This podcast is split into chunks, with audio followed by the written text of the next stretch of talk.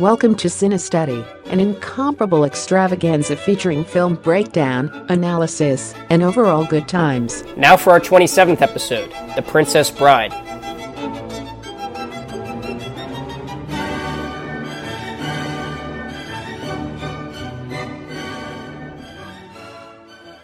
Hello, everybody. Welcome back to Cinestudy. I am your host, Dylan, and today we got an extended analysis episode for you, and that is covering 1987's The Princess Bride, directed by Rob Reiner and starring Cary Elwes, Mandy Patinkin, Robin Wright, Chris Sarandon, Christopher Guest, Wallace Shawn, and Andre the Giant. In typical Cinestudy fashion, this episode will be divided into both spoiler free and spoiler full sections, so you can listen to this episode both before and after viewing The Princess Bride or all at once if you've already seen it, or all at once if you just don't care about spoilers. I will be very sure to note when we transition into the spoiler full section, but you can also find that timestamp in the show notes. Quick IMDb plot synopsis. While homesick in bed, a young boy's grandfather reads him the story of a farm boy turned pirate who encounters numerous obstacles, enemies, and allies in his quest to be reunited with his true love. That's an okay plot synopsis. The other ones are a whole lot worse, so that's the one courtesy of IMDb. All right, so let's jump in with the crash course, which is basically me going through some characteristics, some very, you know, broad stroke things about this movie, so you can be a little bit more acquainted with it before I start dissecting it. This movie is an hour and 38 minutes long, not too bad. It's rated PG, and it is classified on IMDb as an adventure, family, fantasy, and romance movie. I think that kind of sums it up. This movie kind of dabbles in a lot of different genres. It currently has an 8.1 out of 10 stars on IMDb, which is pretty good. You know, the numbers on IMDb are, they kind of tend to fluctuate and they don't give you the best idea of how a movie is. If you want Metascore or Rotten Tomatoes, feel free to look that up on your own. I will be rating this movie on a 10 star system at the end of the spoiler free section. On the IMDb top 250, this comes in at 218. It kind of tends to stay from 200 to 250. It's been there for a while. Let's talk about the kind of awards considerations for this movie. Pretty scant in the awards category here. It was an Oscar nominee for Best Music Original Song for the song Storybook Love by Willie DeVille. Pretty sure this song pretty much only happens in the end credits. I might be just blanking out on where else it plays, but that makes it interesting that it got nominated, did not win. And as far as Golden Globes, BAFTAs, all that go, Princess Bride did not bring in very much at all. Uh, this is surprising, sort of, but it's not that surprising because this movie is beloved as kind of. I wouldn't say it's a cult classic, but it definitely has its own distinct following. It's pretty well regarded, but when it came out, it wasn't. It, it wasn't quite at the level of appreciation I think it now is. But speaking of when this movie came out, let's talk about kind of the people that went into this movie and where they were in their careers, how this fares for their careers, stuff like that. Let's start with Rob Reiner. Rob Reiner had a couple directing outings before he did The Princess Bride. Uh, he did two TV movies that I'm not really going to mention. 1984, he brought in This is Spinal Tap, which is pretty beloved in the realm of mockumentaries. Followed that up in 1985 with The Sure Thing, a lesser known one, not one of his best or most highly known or regarded. 1986 Stand By Me. I've kind of gotten some mixed opinions on this movie from other people. I haven't seen it myself, but that's more of kind of a drama. So he'd done a mockumentary and a drama, and then followed up in 1987 with The Princess Bride, a movie we are obviously talking about, and a movie most people know. Other movies in his career include When Harry Met Sally, Misery, A Few Good Men, which good run right there. The Princess Bride, or actually bring it all the way back. Stand by Me, The Princess Bride, When Harry Met Sally, Misery, A Few Good Men are all consecutive for him. So that's pretty good. And then some other ones here and there, but that was kind of his prime. So as we can see, he's kind of like getting into his career. Spinal Tap really did propel him as a, a solid mockumentary.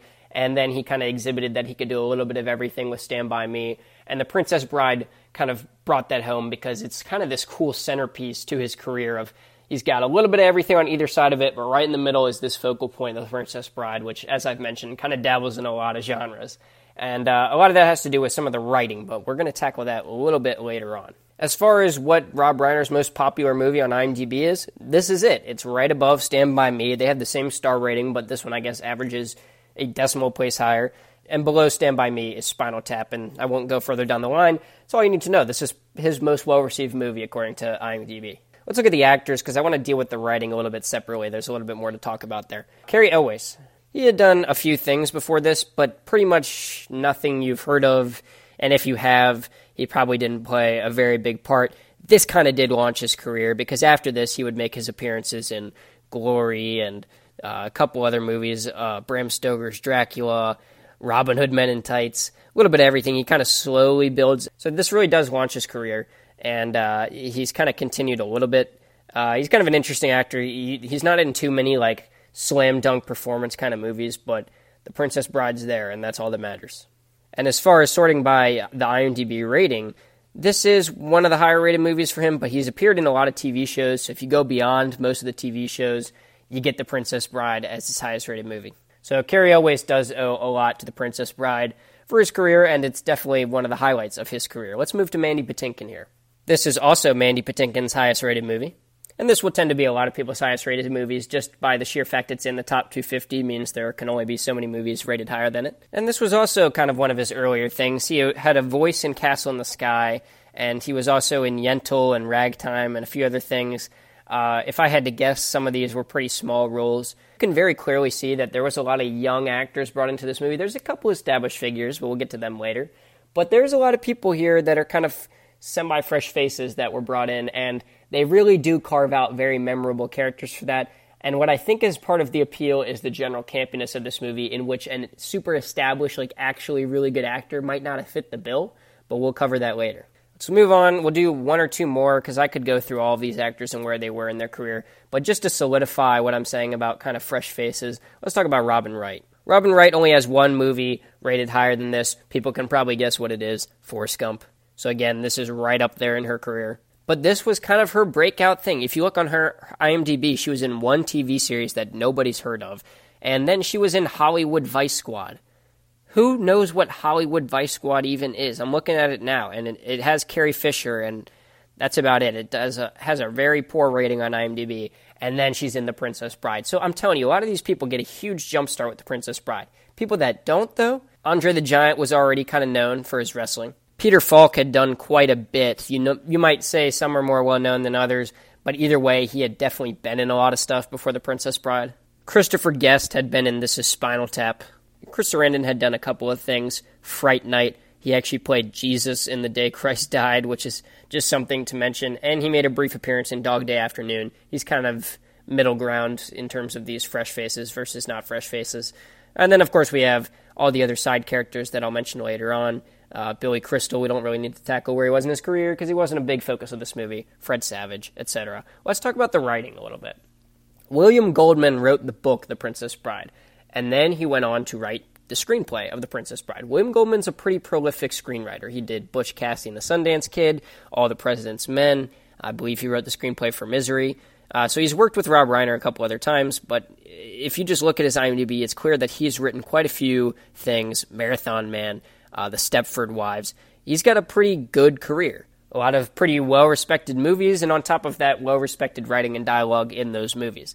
Now, the book. I started to read the book a very long time ago, and I never really got into it, and that's because I think I was ready to just jump in with the characters and stuff. But the book actually has some modern day stuff of William Goldman just talking about himself, and some of it's not even true. Like, there's it's very weird. I don't want to tackle it too much because the book is just it does have some major differences. You get a whole backstory for Fezzik instead of him just kind of being there.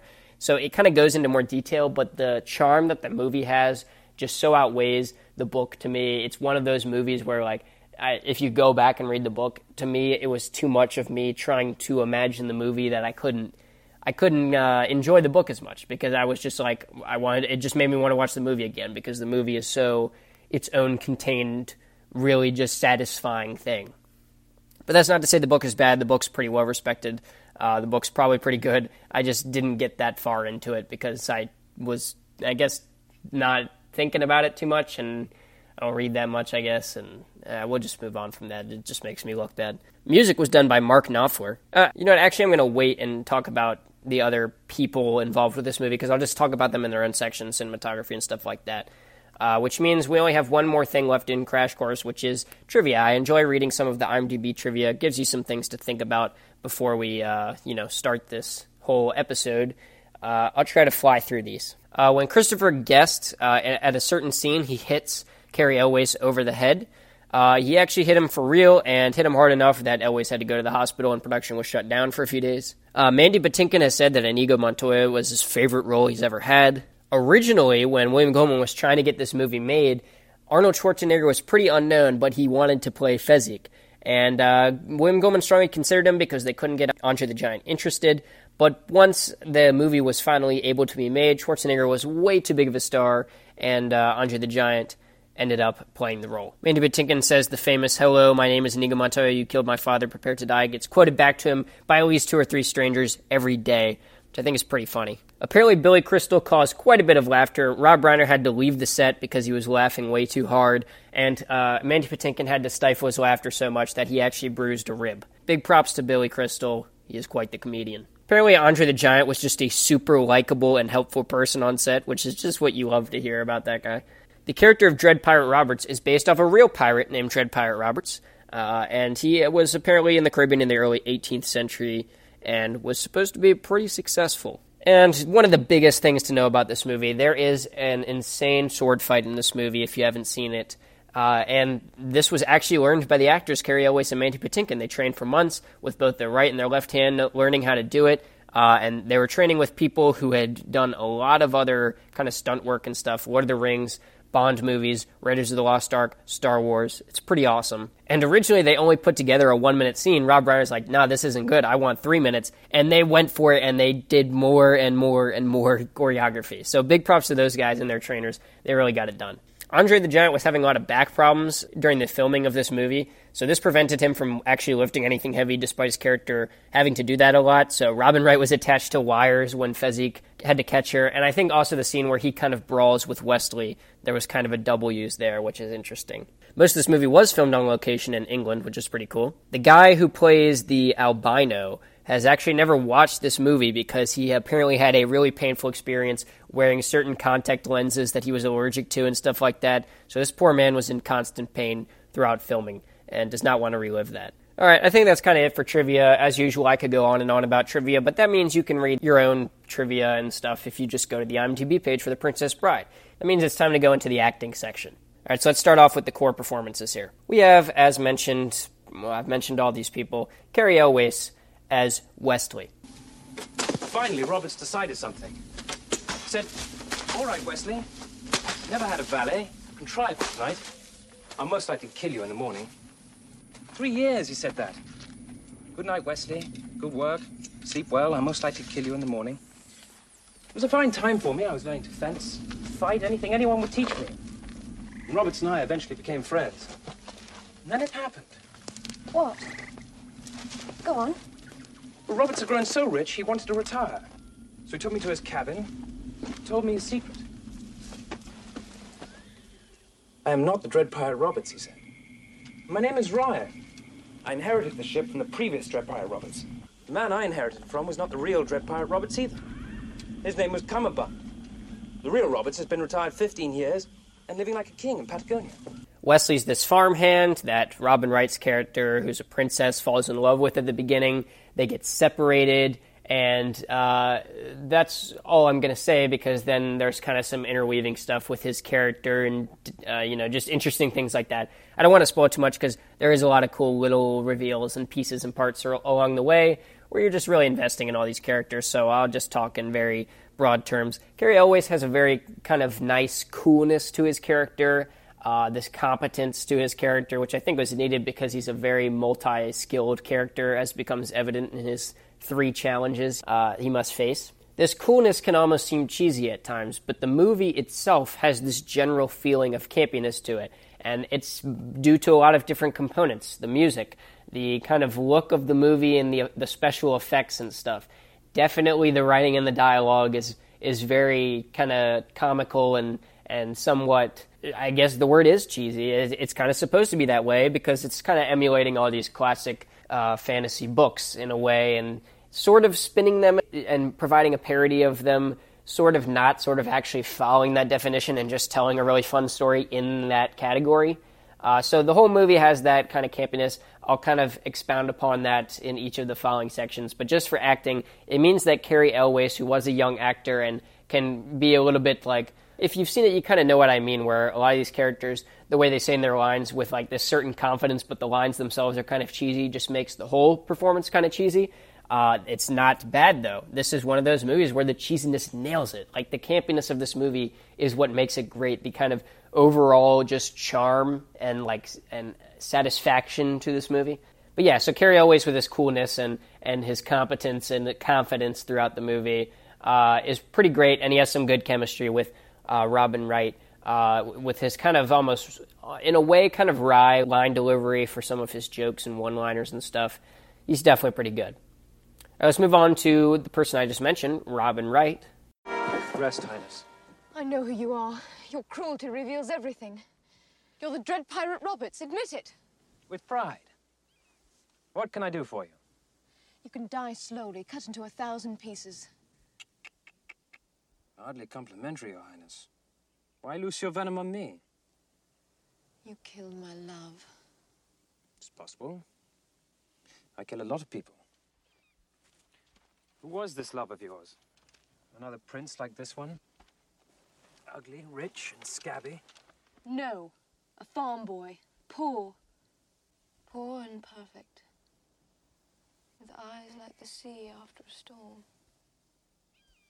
Robin Wright is kind of a character who kind of follows all the other characters and kind of stops off at various points with different characters. She's kind of this classic idea of a princess, damsel in distress kind of figure, uh, but she has also this kind of good confidence and princess uh, royalty to her uh, that comes across very well for this, you know, supposed to be very fantasy driven classic fairy tale story. And as mentioned, she has good chemistry with Cary Elwes okay, let's tackle the kind of three uh, the three guys that are kind of working together. Uh, I won't say what their goal is, but we've got Mandy Patinkin as the main one, Inigo Montoya, the swordsman, the Spaniard. I do not mean to pry, but you don't by any chance happen to have six fingers on your right hand? Do you always begin conversations this way? My father was slaughtered by a six fingered man.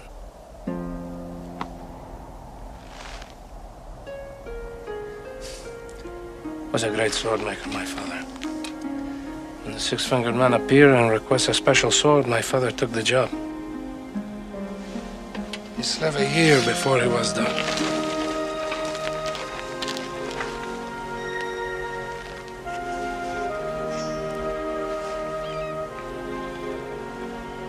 I've never seen its equal. Six-fingered man returned and demanded it but at one tenth his promised price. My father refused. Without a word, the six fingered man slashed him through the heart. I love my father, so naturally I challenged his murderer to a duel. I failed. Six fingered man leave me alive. But he gave me this. Well, I I certainly hope you find him someday. You're ready then? Whether I am or not, you've been more than fair. You seem a decent fellow. I hate to kill you. You seem a decent fellow. I hate to die.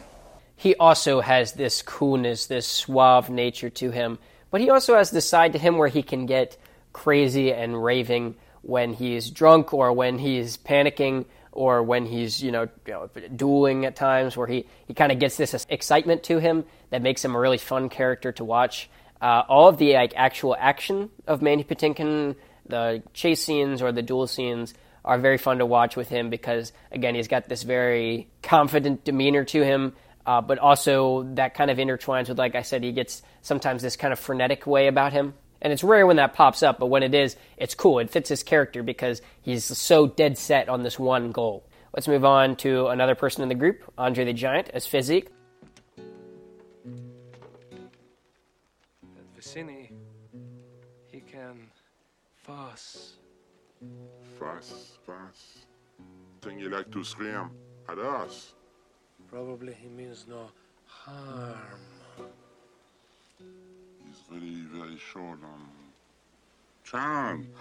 You have a great gift for rhyme. Yes, yes. Some of the time. Enough of that! Fezzik, are there rocks ahead? If they are, we all be dead. No more rhymes now, I mean it. Anybody want a peanut? Ah! Andre the Giant, half the time, is a little hard to understand what he's saying, but it gives him this kind of big innocence to him of all of his lines are written in a way where he has this innocence, this purity to him of just trying to help out everyone and this kind of he's a very much a gentle giant figure. And the way he has this kind of dry, uh, innocent, very blunt delivery of his lines uh, makes his one liners very funny. And it's funny because I feel like he's not really just even playing a character. He's just saying his lines, but that just makes him this big, uh, goofy kind of guy in a way. Goofy is not the right word because he is very serious throughout the movie, but the way he says things with such seriousness gives him this strange goofiness to him. Uh, I really like what Andre the Giant did. He probably wasn't doing much acting. He's probably just reading the lines, but it, it fits very perfectly with that character and that character's purpose is just kind of this helpful aid along the way who is trying to stay by Inigo's side and Vizzini's side, all of these people, and just kind of help each other out. Especially because he used to be a wrestler and has left that life, which is that backstory I was talking about, very briefly mentioned in this movie. But yeah, Andre the Giant, pretty good. Let's move on to Wallace Shawn as Vizzini. Oh, you gotta love Wallace Shawn.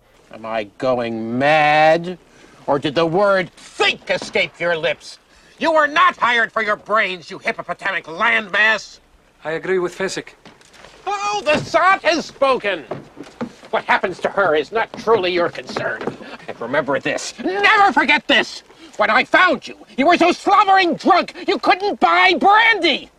And you! Friendless, brainless, helpless, hopeless! Do you want me to send you back to where you were?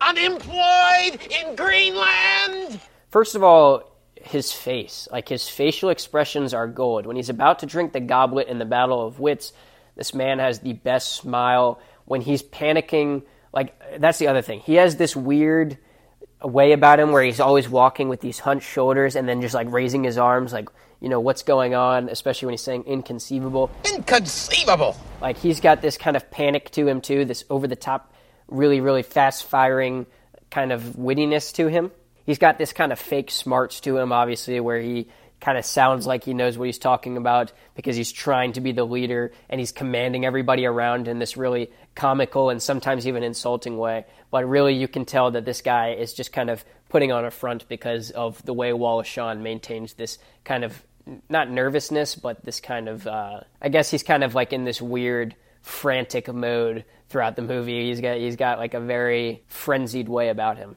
Also, his line delivery is great because he uh, he's kind of good at fast delivery. I always like when somebody can rip through a lot of words really fast. It's kind of like one of those automatic comedy things when somebody's saying really complicated sentences really fast, and those sentences are kind of saying a whole bunch of nothing.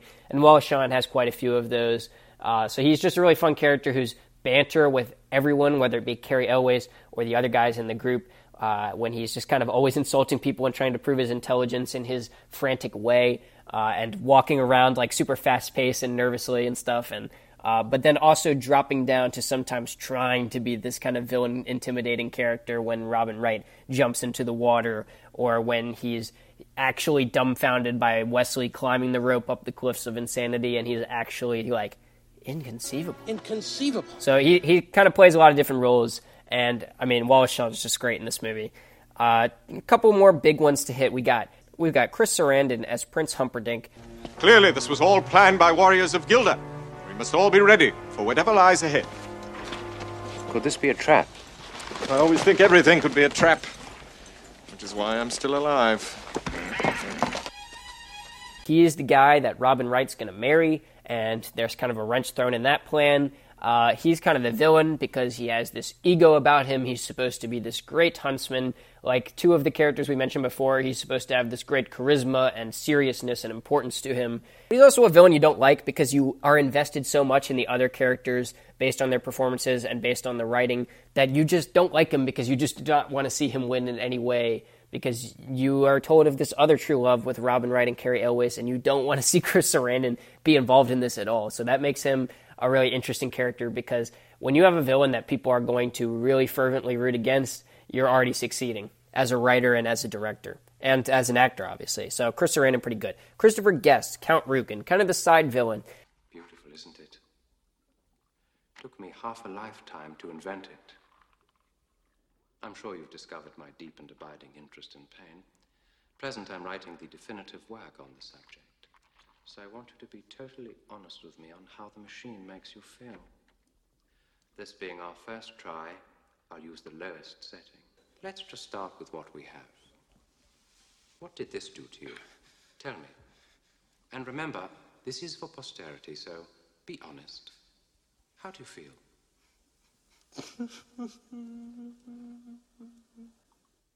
Interesting. He's pretty cool. He has six fingers. That's kind of just a cool trait. Uh, he has much more of a serious villain factor to him, uh, based on just his intimidation and his kind of lore behind him of of what we hear has happened with him in the past um, and what he's done. Uh, it's kind of supported by the fact that Inigo Montoya is so driven in his goals that you think, wow, this dude must be a really bad dude.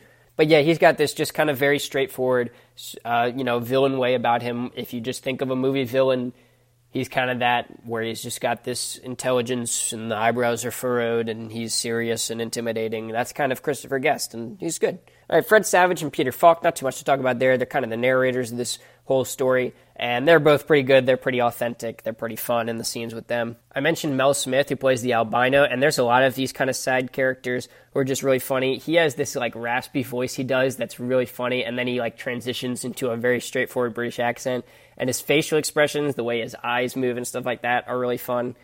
Uh, Billy Crystal has some great lines. I have to think some of it was ad lib because it's just too perfect.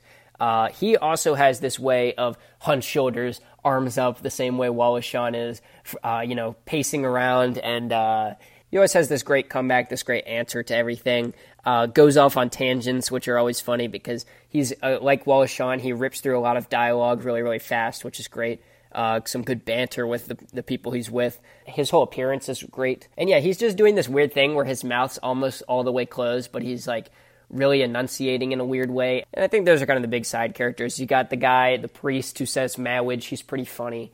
Uh, you got the the gatekeeper who's good. Man, you could really go down the line with all the side characters. And I guess that's what I'm about to talk about, which is uh, the kind of ensemble effect, because there's usually an ensemble effect in movies with, you know, semi big casts. And in this one, uh, it's it's really no exception because you have a lot of interweaving characters you know, listeners to this show know I like interweaving plot lines and characters. I kind of tend to say that a lot. There's an interesting thing about it where the characters interweaving, it's never done wastefully. When they interweave, it's for a purpose. It's for building each of the characters. Not just one, but both are built in the scenes where they collide.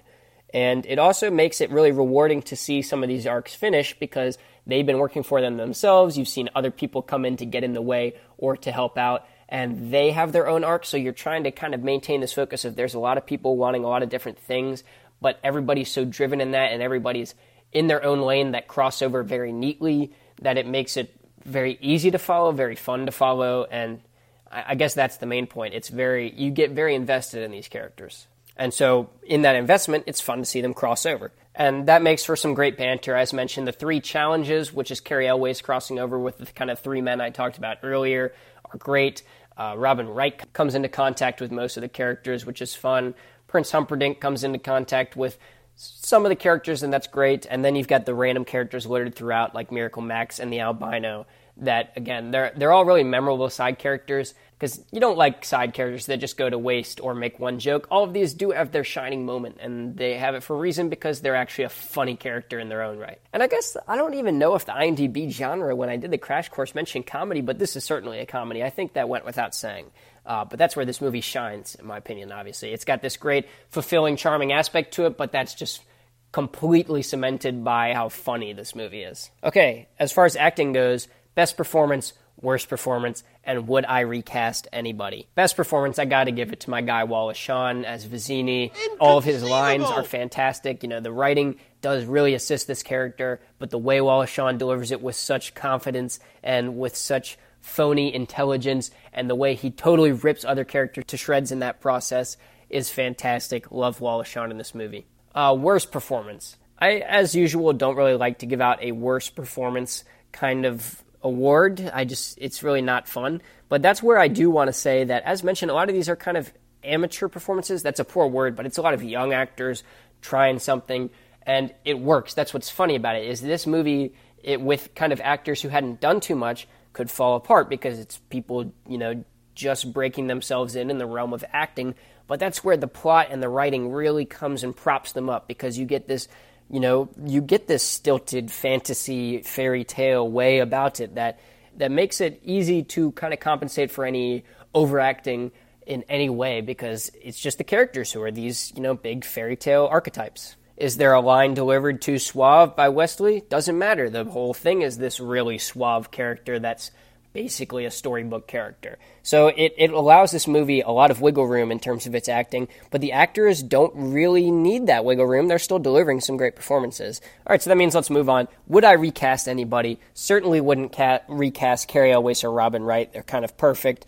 Definitely wouldn't cast, recast Mandy Patinkin. Definitely wouldn't recast Andre the Giant or Wallace Shawn. When it comes to Chris Sarandon and Christopher Guest, could you maybe rotate some people in and out of those just because they're kind of the lesser memorable characters in the midst of all the great protagonists and semi protagonist, semi antagonist characters?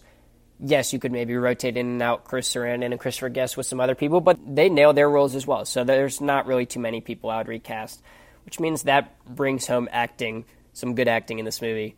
Uh, let's move on to directing. As always, in this directing part, we're not going to talk about specific scenes because the scene by scene breakdown is the spoiler full section. So, this is where we're just going to talk about overall style, overall pacing, overall composition of this movie, and would I want somebody else to direct this movie? So, let's talk about the style. As mentioned, this movie has this fairy tale quality to it. Uh, this is nailed by the direction because you get you get this real storybook f- feel to it. You got a very happy beginning, you got a very happy ending. You've got some interesting dark twists and turns that aren't really that dark, but they're darker than what you've seen so far in the movie. Uh, you've got these characters who are uniting towards certain goals, but are all really funnily defined. Is funnily a word? I don't care. And yeah, Rob Reiner just kind of nails the very light-hearted mood to this. This movie never takes itself too seriously, but in doing that, it makes this movie serious because it's just a fun story, but just having a very fun, clean story allows the audience easy access to invest in the characters. There's not this sense of importance to this movie. It's supposed to be a fun, charming movie, and that's what makes it so interesting and, and so easy to invest in. Rob Reiner basically has a very set tone throughout this movie of no matter what the plot point is, there's a certain lightheartedness to it. There's a certain charisma and suaveness to it. There's never a moment where Rob Reiner lets the mood of this movie, the tone of this movie dip. This movie moves along, like I said, pacing is no problem here. You get a lot of adventuring through the countryside, which makes it easy. The, the story's always moving. But then when you settle in at locations like the castle, you're flipping all around the castle, and it's, it's fun because you are so invested in all these characters that you want to go to the next one and see what they're doing or what they're going to do. So Rob Reiner really kind of laid out the story nicely of a really good progression to where the end, when everything's coming to a head, but it's all coming to a head in different locations. You're fine with it because you're you're wanting to see all these characters get paid off. The characters all have their own shining moments, which Rob Reiner did a good job of. There's no one really left behind, which I think is great. So yeah, I think that's where Rob Reiner really uh, shines is maintaining this lighthearted mood that allows this movie to be very accessible and very enjoyable to watch, and makes all the plot points shine in the best possible way.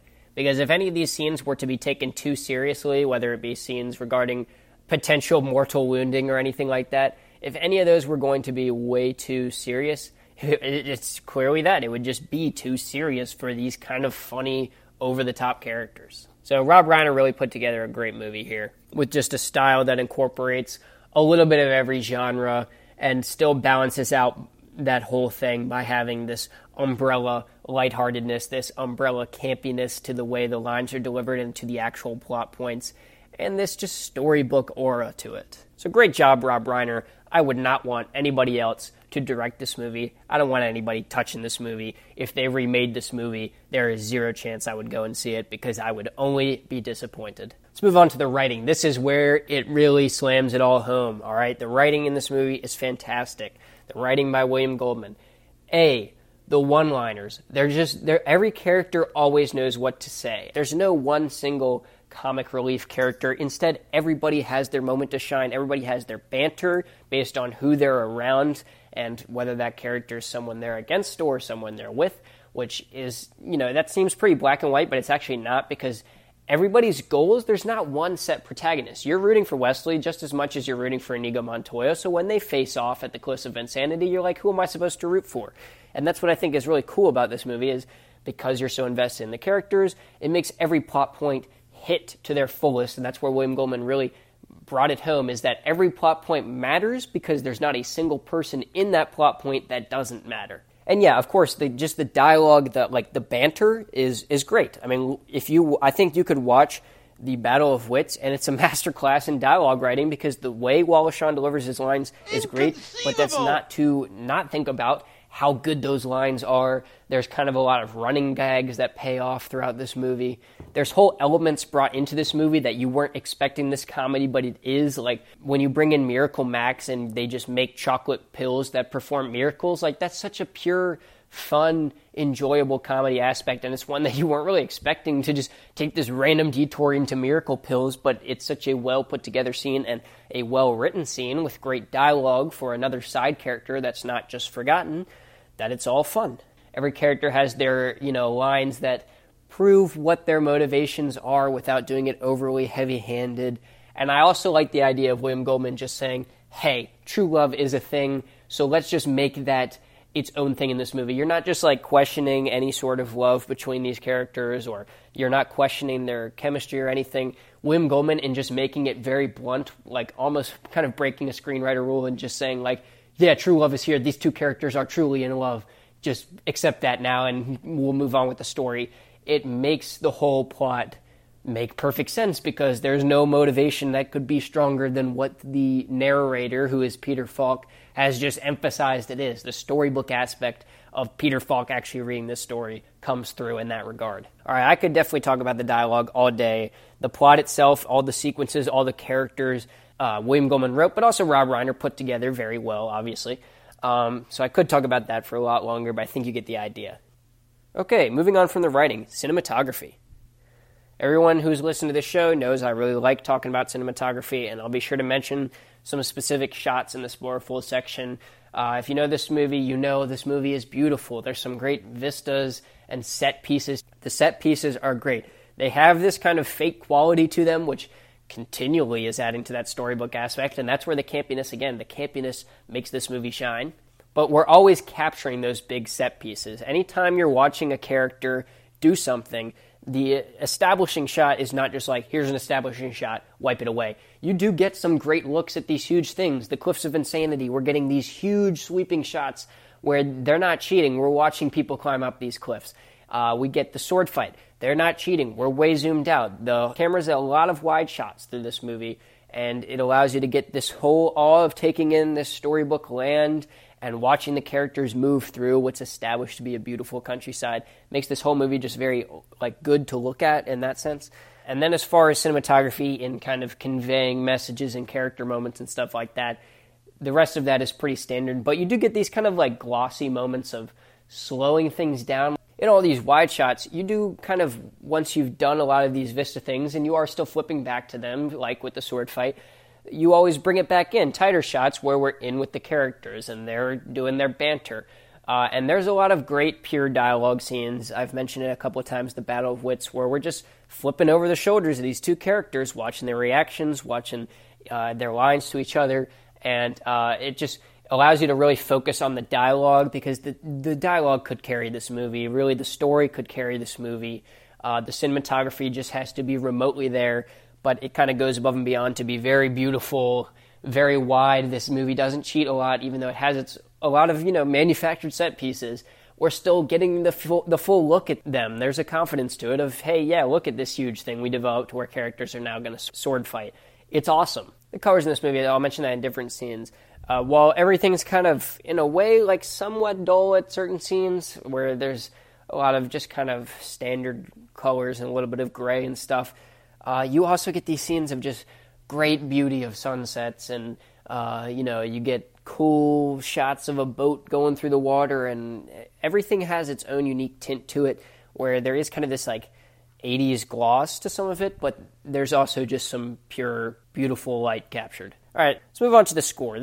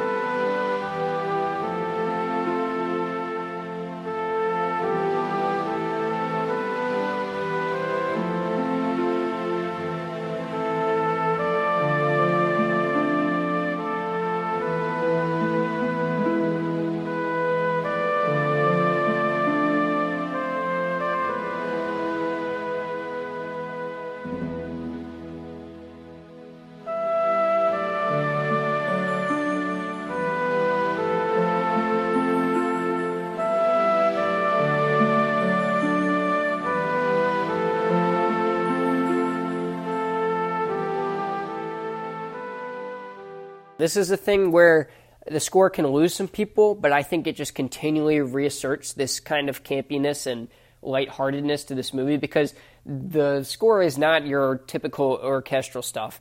It's kind of a lot of synthesizers, some kind of acoustic stuff. It again also gives it this kind of aura to it of this I don't know is there's like the regal sounds that, of trumpets and stuff is not usually trumpets so much as it's just synthesizers and stuff. But I don't know. It, again, it, it, the music is very campy. It like very much emphasizes comedic moments and stuff with you know like certain beats. Like you know what I'm talking about, where especially during the sword fight, where like somebody make a cool move and it'll just go bam and stuff like that. Like it's not subtle at all. It sticks out in your face, and people might not like that for that aspect as well as for the aspect that it's not like your typical regal music or orchestral music or uh, even acoustic music. It's a lot of like more electronic stuff. but it somehow still fits this movie. That's what's weird. You would think this movie would need some very slowed down acoustic or orchestral stuff, but no, this synthesizer stuff hits because it's just cheesy. You're like, wow, this music's really cheesy, but this whole movie has been nothing but campy, campy dialogue and campy characters, so it all works. Can you listen to it on its own? It's okay. I think where the soundtrack shines and listening to it on, on its own is just being like, oh, this just brings me back. Like, you hear a beat and you're like, oh, I remember exactly what happened at that part in the movie because it's so in your face in the movie. But it does have some good guitar. Like, the main theme of The Princess Bride, I don't know if it has a name it's a nice little theme. It's not like, you know, a theme you're going to remember like the Star Wars theme or the Jurassic Park theme or most of John Williams' themes, honestly.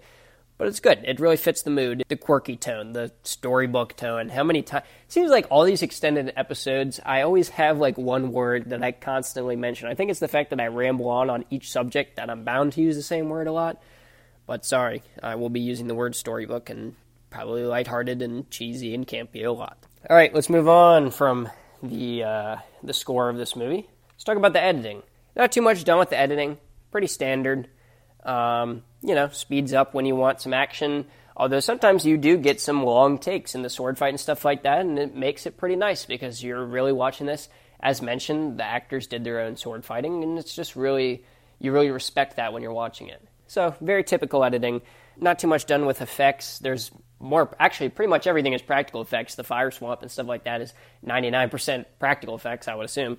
Uh, we know the rodents of unusual size are practical effects. So yeah, we're going to kind of uh, move on from editing and visual effects. There's not really much done with visual effects, and as far as editing for extra filters and colors, there's not too much done of that. I think there is a little bit. There might be some modifying some of the beautiful sunsets and stuff you see because they do seem that they have this extra gloss and like kind of shimmer to them, but Nothing that really affects it too much.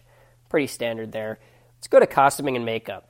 Uh, movie really shines in costuming and makeup because you get the typical storybook stuff for Robin Wright's character, and you know, as you would imagine a swordsman to look like, you get Inigo Montoya. Then you just get these like really cool, randomly memorable things, like the weird sweater that Vizzini is wearing with like the interwoven yellow, red, and green is great. Uh, Robin Wright's like bright red dress is pretty cool. The Dread Pirate Roberts black uniform is pretty sweet. Apparently, those masks are terribly comfortable. I think everybody will be wearing them in the future. And then you get just like the standard peasantry kind of clothing and rags and stuff that even people like Fezzik are wearing. Fezzik's has these cool boots that look way too small and soft for him, but just add to the gentle giant thing. And then you got the really involved, cool makeup and look of Miracle Max. Like Billy Crystal is recognizable but somewhat distorted. Uh, the albino has this weird white skin thing with crazy hair and the contact lenses. Where again, this movie took a lot of time to develop its side characters into really memorable people. So yeah, costuming and makeup. I really think that this movie should actually deserve some more praise in that. I'm obviously not super well versed in the world of costuming and makeup, but like all the costumes and stuff are very memorable. Um, they kind of stick out as being those characters. Nobody's forgotten. Uh, the colors are interesting, and the the kind of the way each fits their character very well in terms of practicality or showing off, even for Vizzini and stuff like that, makes sense. And yeah, the makeup, I mean, Miracle Max has like this weird white cracked face going for him. So does the albino. Okay, that brings us to the end of dissecting each and every little part of this, which tosses us to finances, and then I'll rate this movie and suggest why you should watch it. And uh, then we'll transition to the spoiler full section, but not quite yet. Let's first talk about finances. Now, normally, if there was somebody else here, I would have them guess, but no one is, so I'm just going to read it to you. FYI, the finances thing tends to differ a little bit from probably what's reality. I get it straight from IMDb. IMDb sometimes has really oddly specific numbers down to the dollar amount that I'm like, no way this is true. Sometimes you look at other sources and it's not what IMDb said either, but I'm just going to give you what that says and you can kind of get a frame of reference. This movie had a budget of 16 million it's an interesting budget. It's like semi small. The thing is, I here's what I have a problem with is I I see that and I say it's small just because I know the budgets of like the Avengers movies and stuff like that. But you got to separate that out. It's like what's a big budget for a family comedy movie? Like let's just say we for some reason put this into family comedy. Those probably don't tend to get huge budgets, so is this big for that? I don't know. I have a very poor frame of reference on that, and I'm going to try to develop that as this show goes on. So, you know, think what you will about 16 million, but opening weekend did not make that back. It made $206,243. And, you know, that's not looking too hot for a $16 million budget for an opening weekend. But as kind of mentioned, I think this movie has kind of had exponential growth in popularity where it took some time to get going and then just people love it now. Like everyone I know who, if I mention The Princess Bride, there's no one that hates this movie. I feel like there's kind of a small group that's like, this movie's okay. I feel like this movie is very beloved.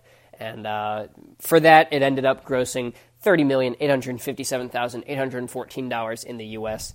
It's not as big as I think. I think there's uh, there's got to be so much DVD sales and later on rentals and purchases. And if we even count merchandise, probably I have a Princess Bride. I have two Princess Bride shirts. So yeah, this movie. I mean, this movie's got to be doing a little bit better now. Not a huge financial success, but it doesn't need to be.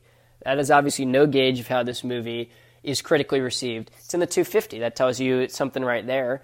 Uh, and I think this movie, while critics may have loved it, may have not when it came out, I don't feel like looking into that. It definitely has a great popular acclaim to it. Let's move on from finances. It is time to rate The Princess Bride. If you haven't listened to Cinestudy before, I always establish the scale as being 1 to 10 stars, but we change stars to be an item that represents the movie. There's so many objects you could use in this movie that are, you know, really fun to use swords and miracle pills and uh, really anything else. But I'm gonna I'm gonna rate it on uh, rodents of unusual size, even though I don't think they exist. And uh, this movie, this is a Cinestudy first so far.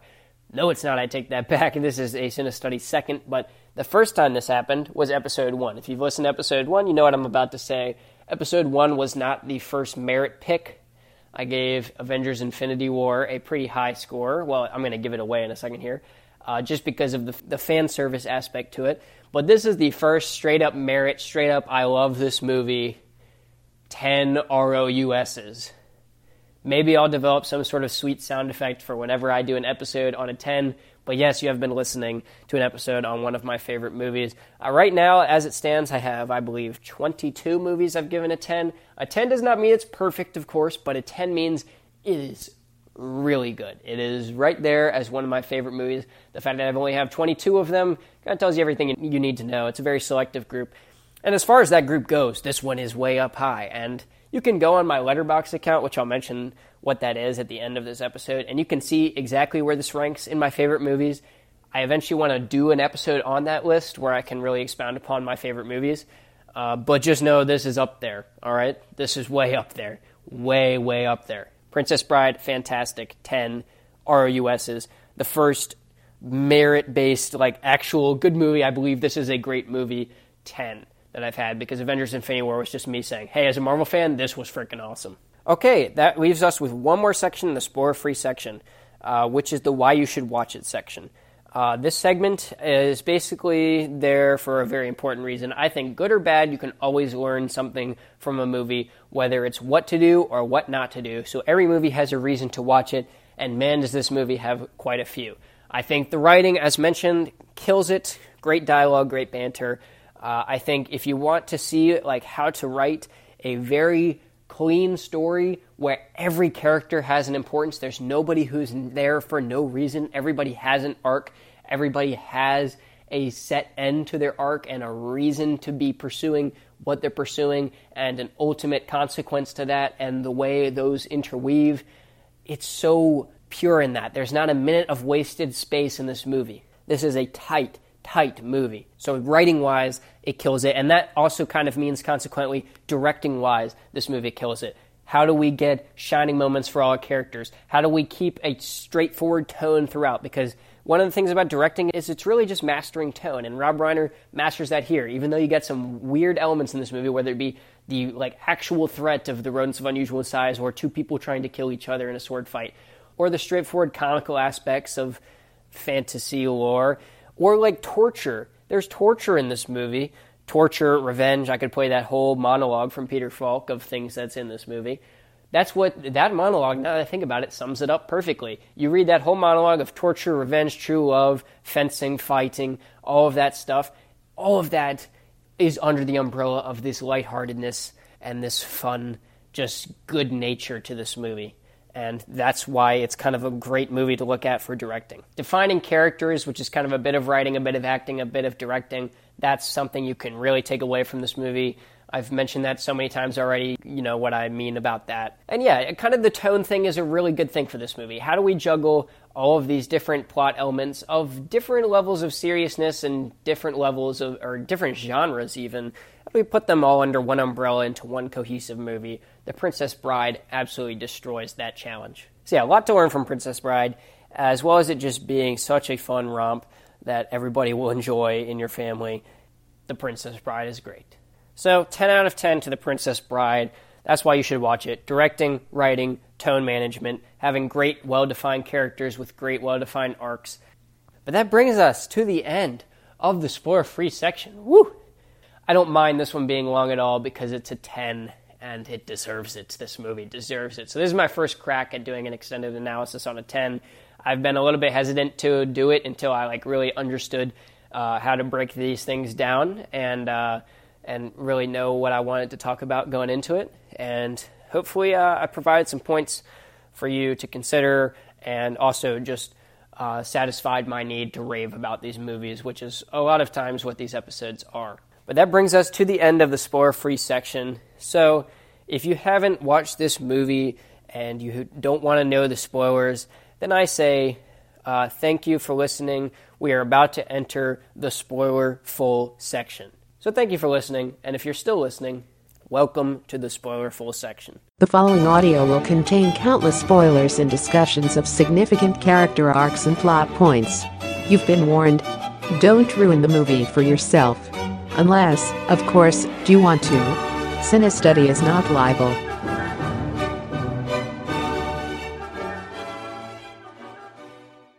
All right, so before we jump into the spoiler full section of The Princess Bride, I want to take a second and emphasize just how much of a personal favorite this movie is. I kind of mentioned it already with the whole uh, rating of the movie and the why you should watch it. But this is one of my favorite movies. I mentioned you can look into the Letterboxd list, but I didn't really stress that enough. I really want to say, like, this movie is it's very personal for me. I think it is for a lot of people of just being a very fun, like memorable experience that you can always come back to. Because I really don't feel like there's a single moment or scene or character that I don't like in this movie. It's so, it really is a great story that I just have a lot more of a, you know, personal favoritism to it. And I try to, you know, kind of take that out of the spoiler free section. But now that we're moving into the spoiler full section, which tends to be me just geeking out about scenes anyway, I figured I should give it one last, you know, salute of yeah, this movie does mean a lot to me. This movie is great. I really love this movie. I could watch this movie at any point. I could stop recording this episode right now and go watch this movie again. Uh, it's it's really one I can keep coming back to. So, you know, I just figured I'd mention that just because I love it so much and I wanted to say that again. But for now, we're going to do the scene by scene breakdown. If you haven't been into a spoilerful section before, uh, go through the whole plot and then at the end, I'll talk a little bit about character arcs and themes and some of that story uh, narrative element kind of stuff. Let's just start. The movie begins with our introduction to the grandkid, uh, Fred Savage. Uh, he's sick and he's just chilling playing video games, and his grandpa comes to read him the story that he used to have read to him when he was sick by his father, and the same for his father before his father, and you know, it, the typical my grandfather's before me kind of speech. And this is the book known as The Princess Bride by S. Morgenstern. He's going to read it to the grandkid. Of course, it has some great moments with the cheek pinch and some of the lines, you know, um, TV was called books, stuff like that. This this kind of scene has a, a great sense of allowing you to buy in. So, first of all, before I kind of talk about that, I want to talk about the monologue he gives, which I'll play right now. Is there any sports in it? Are you kidding? Fencing, fighting, torture, revenge, giants, monsters, chases, escapes, true love, miracles. So this monologue that uh, I just played for you, obviously, and now can't reference on my own because I'm going to do that in post. Uh, some meta stuff going on here. Uh, it's a great little monologue. It sets you up, and, and what I was kind of saying before is this allows you to buy in in multiple ways. First of all, you're buying in emotionally with just the grandpa, grandson. He's sick. We're going to read him a story. You're already getting emotionally invested in that just because it's a nice little familial relationship. But then we kind of, with this monologue, we get this kind of collective foreshadowing of, hey, all of these things are in this book, which means at any point during the rest of this movie, at some point during the rest of this movie, you will see all of these plot points torture, revenge, fencing, fighting, all of those that I just said a little bit out of order. So you're going to see all those at some point. And so, it, again, it's kind of a foreshadowing, and that makes all of those moments feel like payoffs. So when Westley is eventually in the pit of despair, you're like, oh, here's the torture we are talking about, and you get that, you know, small little payoff, good or bad, but either way, it calls back to the beginning. And there's a lot of things that call back. Uh, you know, Westley seeing the six fingered man and saying someone is looking for you, uh, that kind of comes to mind. But I'll get to that. Let's stick with uh, where we are in the plot. So, so yeah, you, you buy in. He starts reading the book uh, about Princess Buttercup raised on a farm she takes joy in tormenting the farm boy because she's a horrible human being, and she uh, basically just gets the same answer every time. As you wish. So this is, you know, a nice little gimmick, one of those classic things. Lots of, you know, love stories have this one line or one mantra that they always come back to, and that's kind of this movie's. Uh, and I, I, like it. It, you know, it's, it's, not too much to say about it that hasn't been said about "As You Wish." It's used a lot. It's just it's such a you know sweet little sentiment, but we'll kind of move past that. Um, I will say that we then figure out he's saying that, and somehow that connects to he loves Buttercup. But you know, we kind of take this part for granted. This exposition is a little bit of okay, we're going to set up before we really get going, but it's necessary because, like I mentioned in the writing section, William Goldman just has true love as just the concept that the concept that you just have to be like, yeah, I'm all in. And so you just kind of have to take that for granted, but it allows all the rest of the events to have much more weight to them. We get a great shot of Westley and Buttercup kissing at sunset that just looks beautiful, just their silhouettes in front of the orange sun that is setting. Really like that shot. Uh, but then we get an interruption. The grandkid's like, come on, man, is this a kissing book? The grandpa's like, nah, man, do you want me to read this or not? And he's like, all right, fine, keep going. And so, so we push on with the story.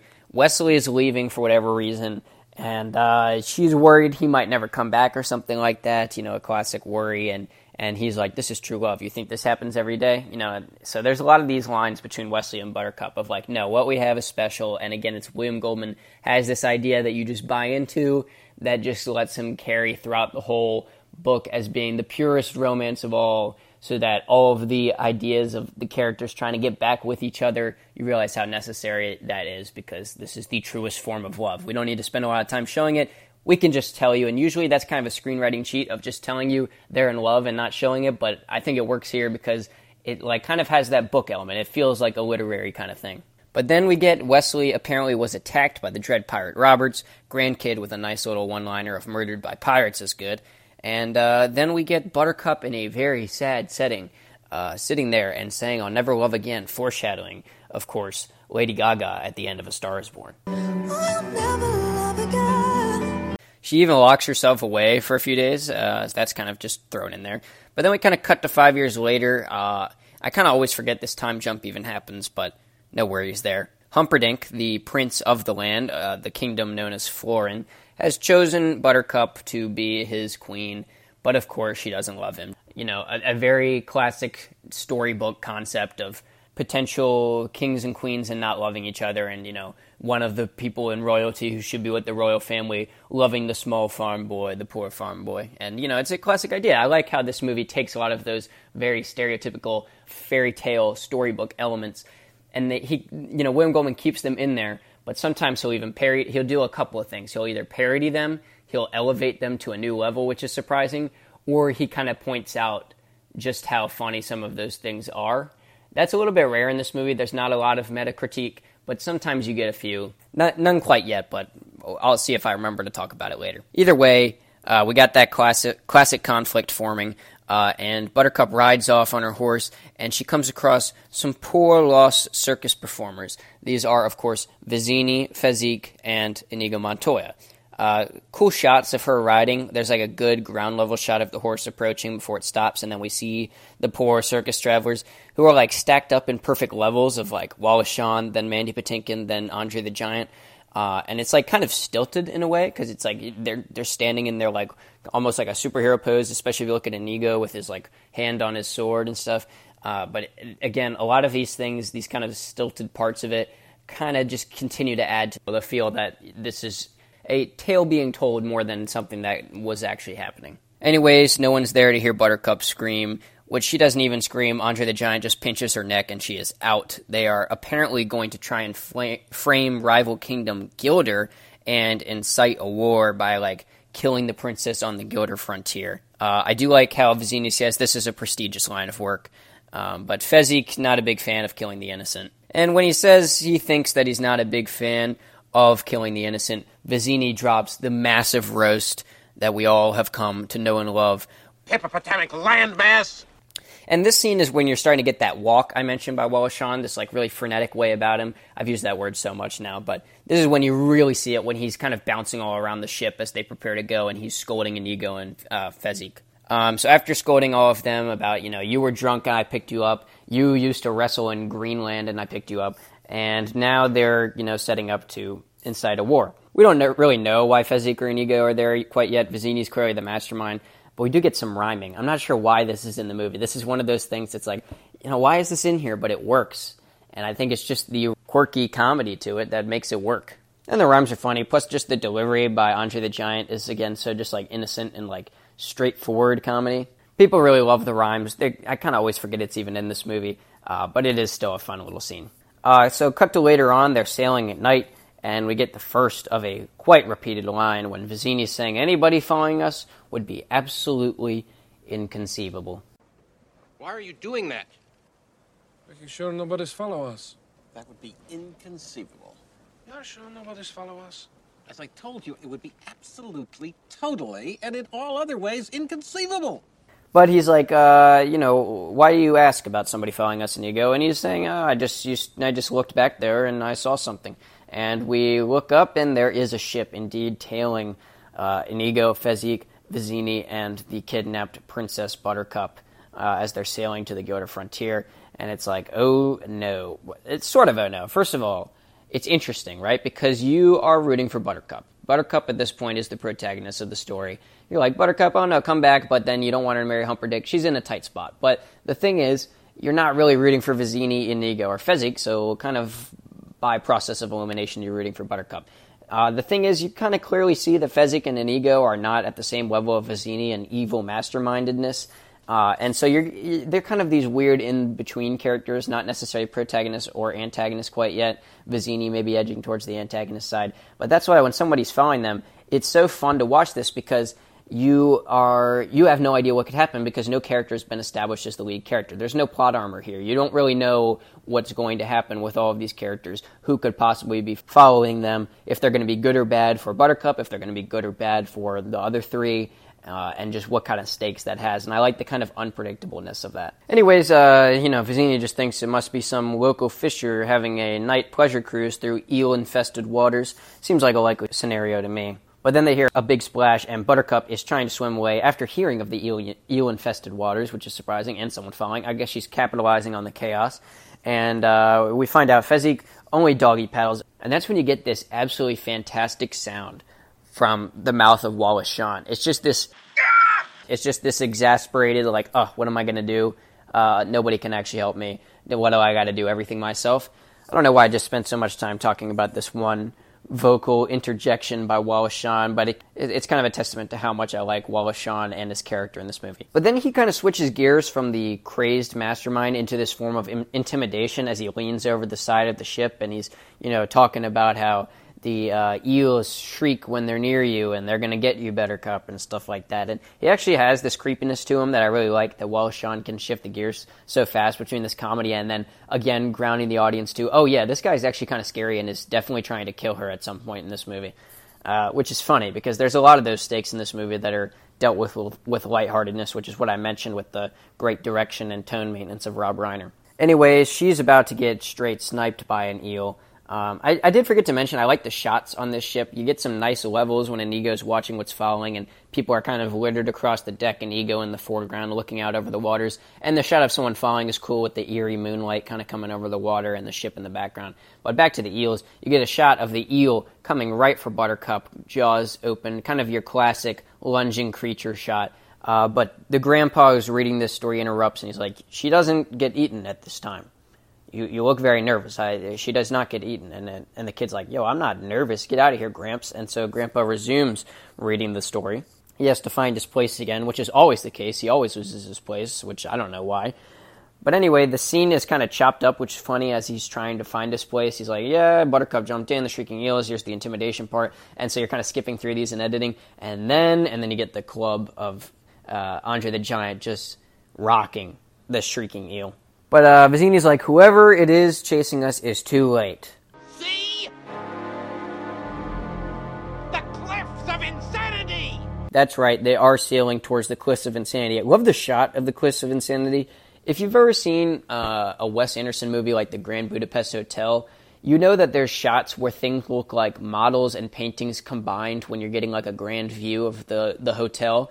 And I have to think that The Princess Bride is right in that category. When you get the, the Cliffs of Insanity, they're clearly not real cliffs in this one shot. It is like very clearly either a model or a painting or somewhere in between, especially with the ruins on top look really fake, and then a superimposed ship at the bottom. It's definitely not real, but it gives it a, a fantastical feel, uh, which you know fits right into this movie, allows them to uh, kind of cheat on this, but they don't. We get some great shots coming up that I'll mention, but I, I like the shots of the Cliffs of Insanity because you look at them and you're like, this is ridiculous. It's just this massive, sheer face, and it's kind of a comedic visual in its own right. Uh, we now get a great sequence when uh, the strongest man in the world, I guess, is Fezzik, and he straps everybody to him, Wallace Shawn, Inigo Montoya, and Buttercup, and they start climbing a rope up the cliffs of insanity as they harbor. And this is what I was talking about. They don't cheat here. We get actual shots of people actually climbing cliffs, and it's awesome. Like, these are real cliffs. I think they filmed this in, like, Ireland or Scotland or England, like, actual cliffs.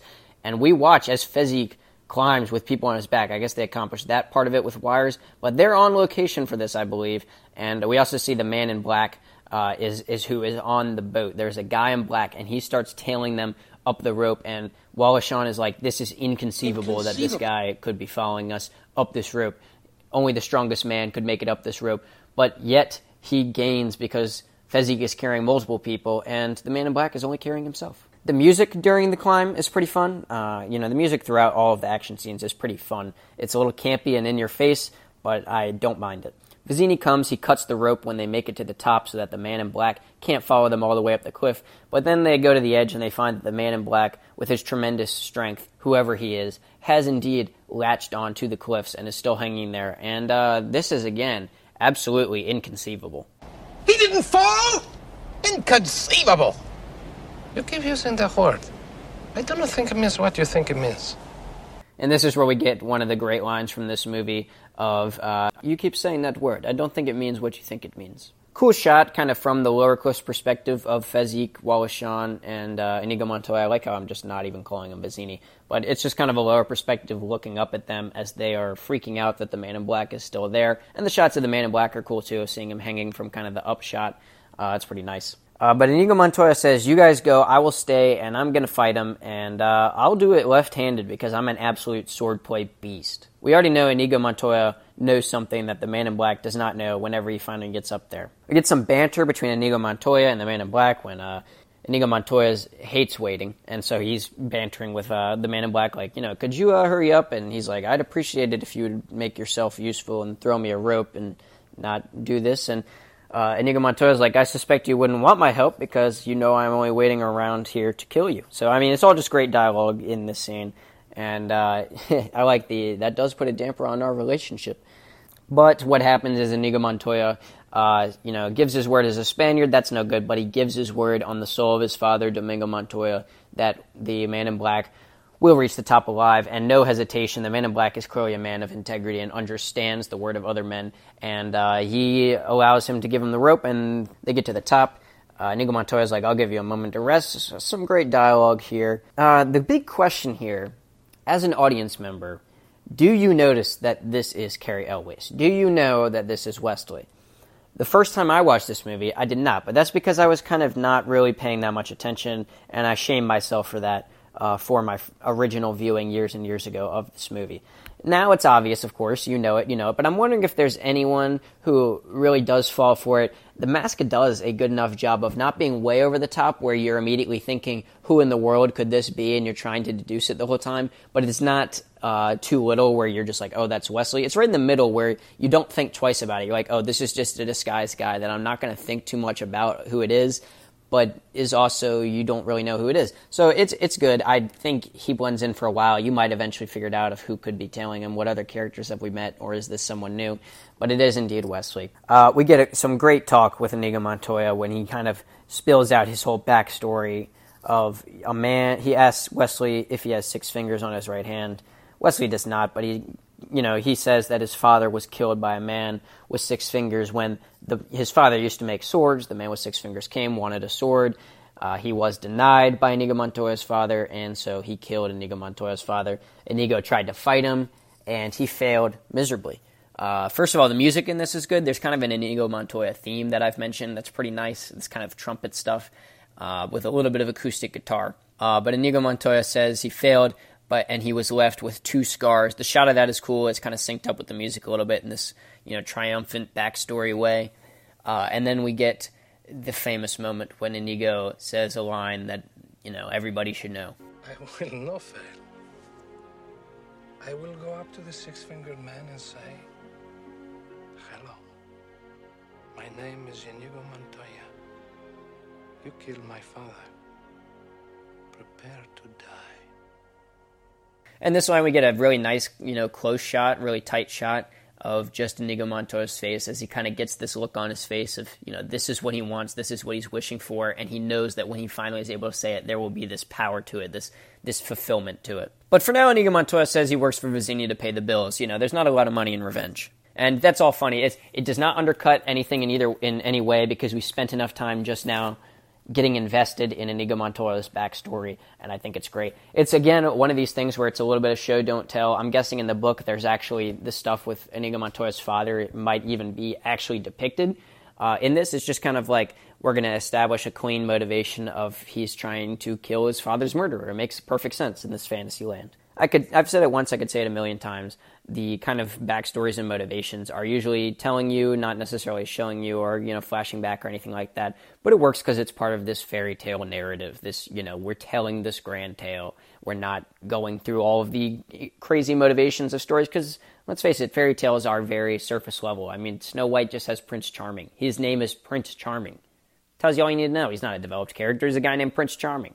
But we get now of course, one of the best scenes in this movie is the sword fight. Again, Mandy Patinkin and Cary Elwes actually dueling it out. And I could mention so many things in this scene. So you get the, you know, I hate to kill you, I hate to die banter, which is great. They start off, you know, a little bit hesitant, but then the music bursts. I like the music in the scene a lot. Again, it's not something you sit back and listen to, but it's something that perfectly syncs up with the scene that you're watching. And every beat, if you were listening to it on its own, would bring you back to this scene and the exact moment in the scene. Uh, we get some banter about strategies and how each has studied swordplay a lot and they know what counters what. Uh, and then when it appears that the man in black might have the upper hand, we get the lefty switch from Inigo Montoya. He knows something that the man in black does not know, and that's that he's not left handed, so he switches to the right hand. He starts taking down the man in black. They uh, make their way up a staircase because they're in these ruins. I forgot to mention they're in these ruins. And uh, he also is not left handed, is what you also come to find out great reveal there. It's kind of just this great fun and running gag throughout this scene of uh, switching hands and the stunts they pull. And uh, this allows uh, Elwes to now get the upper hand. Inigo Montoya has to do some crazy acrobatics to run and get his sword. Cary Elwes does a full flip with his sword with like a drum roll to it. Again, this kind of campiness that works. Inigo Montoya's asked, you know, he's got to know who you are. And uh, Man in Black, no one of consequence, and get used to disappointment. They continue to fight.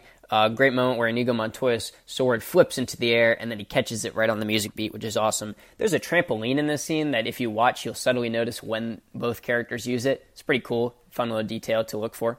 Uh, it blends in with the scenery. There's also a mattress coated with sand that if you watch another part, I think it's when they're talking about uh, Capo Ferro and all the different uh, strategies, somebody lands on that mattress. And again, that's another detail you can look for. But that's something I want to say is you know, most movies they might say, "Oh, you can see the trampoline," or "Oh, you can see the mattress." We better, you know, crop this a little bit. But this movie doesn't cheat in this scene. It really takes you far and wide away from the fight. You know, sometimes you get in close, but for the most part, you are seeing the full bodies of both men and half of the scenery around them. So the production design is given its full due here, and of course, the choreography that both actors spent learning. It's allowed to shine. And it's great. I mean, it, it can shine because it's so well done. It can be shown in full because it's so well done. It doesn't have to cheat with shaky cam or close shots or anything like that. And I really appreciate that. It's a better action scene than you get in a lot of action movies. Anyway, uh, they continue to fight. The sword catch happens, all that. Uh, but then Inigo Montoya, surprisingly, is overpowered. And this is one of those big moments of like, oh, wow. We thought Inigo Montoya was the best in the land. He was so confident going into this.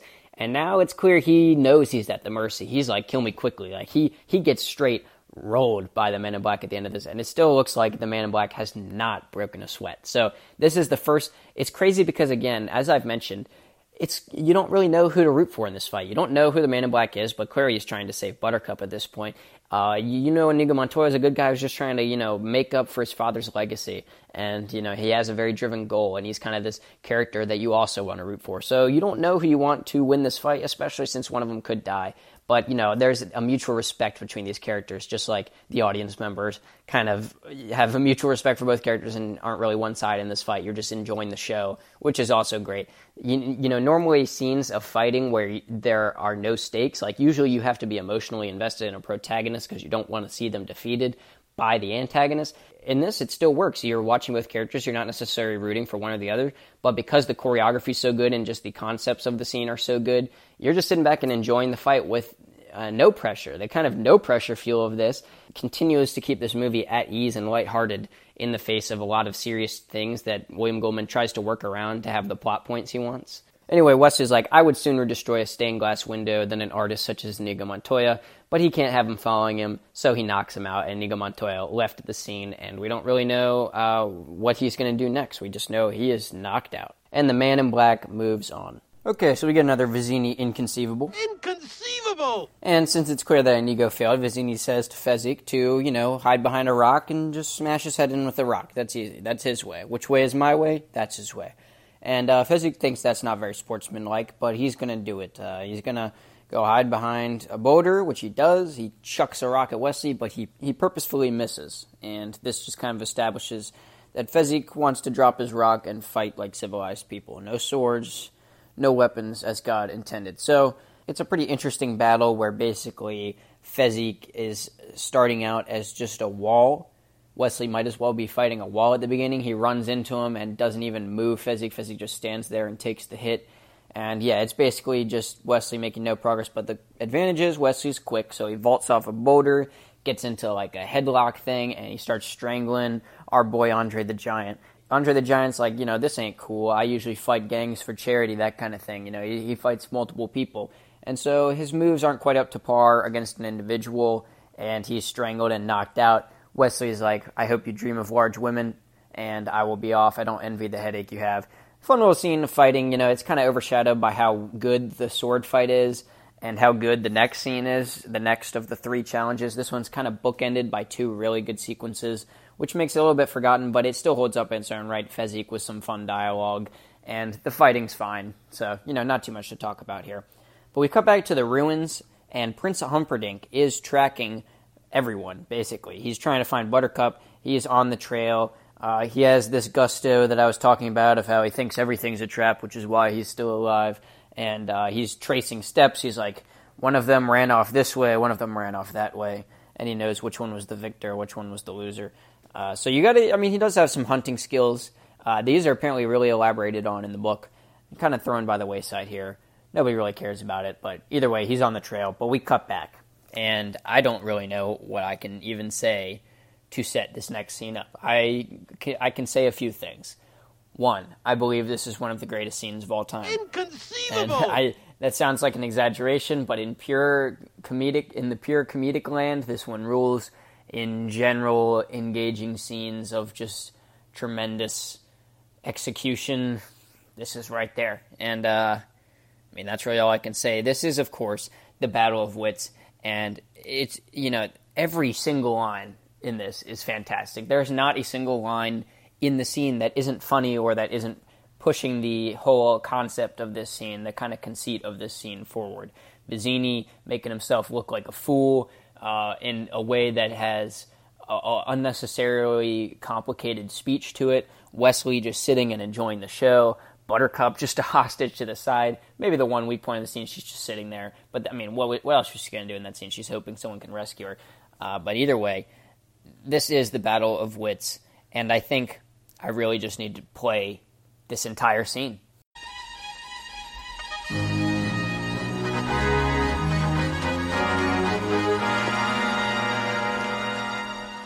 So, it is down to you, and it is down to me. If you wish her dead, by all means, keep moving forward. Let me explain. There's nothing to explain. You're trying to kidnap what I've rightfully stolen. Perhaps an arrangement can be reached? There will be no arrangement, and you're killing her. Well, if there can be no arrangement, then we are at an impasse. I'm afraid so. I can't compete with you physically, and you're no match for my brains. You're that smart.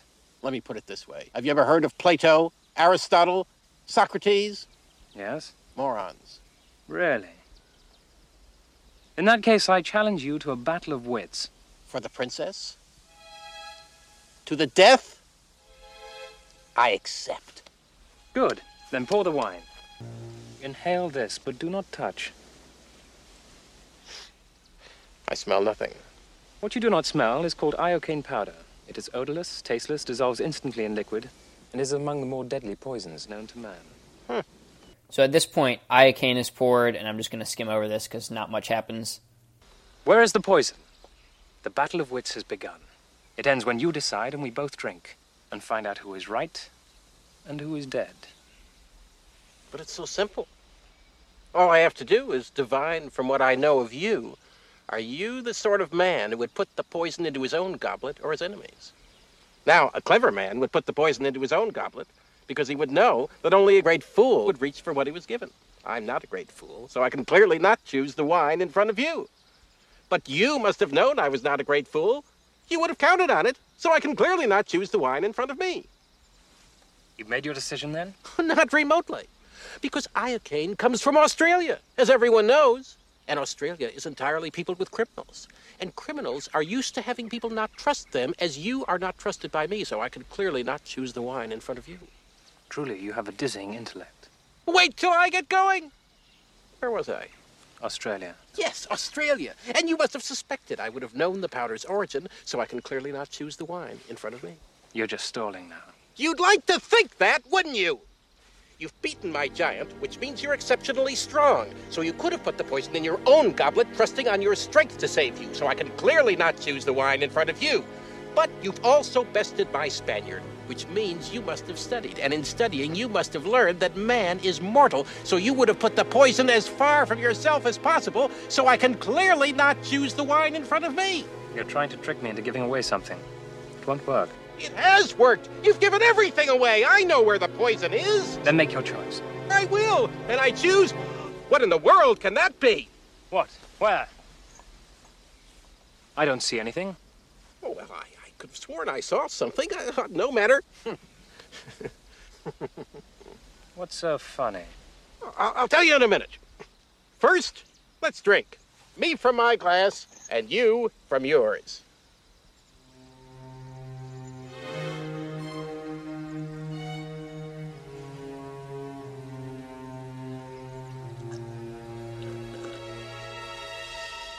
You guessed wrong. You only think I guessed wrong. That's what's so funny. I switched glasses when your back was turned. Ha ha, you fool! You fell victim to one of the classic blunders.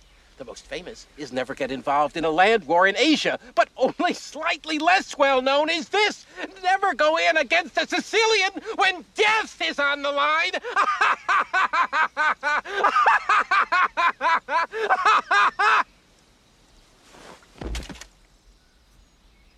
Okay, so that was the Battle of Wits. As you could tell, every single line is hilarious. Every single line is important, in my opinion. I mean, it's it just continues to build that Vizzini is not too smart. But I mean, I could I could go in way in depth and just break down this whole scene. And honestly, talking about it has inspired me a little. I might eventually start a series where I tackle individual scenes. But uh, for right now, I'm gonna let's back off of that. Um, a couple little things to mention though. The, the cinematography kind of sucks in on time at times when Vizzini might be onto something, you kind of pan in on him, you zoom in on him a little bit, uh, and get in his head a little bit more. But really, for the most part, it's just the camera flipping back and forth. Westley Vizzini, Westley Vizzini, Vizzini saying things that don't make sense. Westley's reaction shot of just the subtlest of smirks, uh, knowing the true reveal of the scene. And I mean, again, I could say anything about this scene. It's hilarious. It's so straightforward and done so well by just leaving the actors to their own devices. I really could talk about this scene at end, but it just it's summed up best by saying fantastic writing and fantastic direction for this pretty long scene. A scene that's yeah, it is pretty long in the grand scheme of the movie, I guess if you if you looked at it. But it's every second of it flies by because it's so fun. Um, but towards the end of the scene, a couple other things to, to praise. I already mentioned Wallace Shawn's delivery of his dialogue is fantastic, but also his expressions where he's freaking out and building because he thinks he knows it. Also, when they're about to drink, he does this weird smile, like "Go ahead, I know what's going on, but go ahead," and and that's a really fun smirk to see. When the final explanation by Vizzini is given of the classic blunders, I mean that's just hilarious. But when the secret is revealed, uh, you know that uh, once Vizzini's death happens, which is really funny because he just stops laughing, falls over, a little impractical, but absolutely hilarious. Especially given his like way overconfident behavior and screaming and ranting, that's awesome. Uh, but the secret is revealed that Westley has spent the last few years building up an immunity to iocane powder, and uh, there was iocane in both glasses. So Vizzini would have had to really think outside the box to win that battle of wits, uh, which is something I also like that the payoff to this scene of it's not just he chose wrong, but there was a whole different level that just proved that Vizzini was way overestimating his smarts. He he made the logical way of reasoning in and out of each and every cup, but he never thought to think about what the true stakes were, and you know, of course, it wouldn't just be left to chance like this. So cool, cool thing continues to seal that Vizzini's character is not as smart as he says he is. That really kind of closes that door. Uh, Humperdinck's on the trail again. He, he, he passes the, where Fezzik fought Westley, um, but now we get a scene with Westley and Buttercup. Uh, they're just standing on a ridge. Westley's trying to act really tough and masculine. I'm not sure why, but he's like intimidating her and like scolding her about things of like the promise of a woman. What does that mean? Like he just kind of acts unnecessarily uh, strong and tough and mean. Uh, but I think it's to make a point uh, because he is a little salty. It's kind of uh, ignored because of how strong the true love part of this movie is. But he's a little salty at first when he learns about the Humperdinck stuff and and he really milks that with Buttercup. It, it's like becomes clear to him that she doesn't love Humperdinck, and so he kind of gets on her case for that. It's going to happen more in a second scene.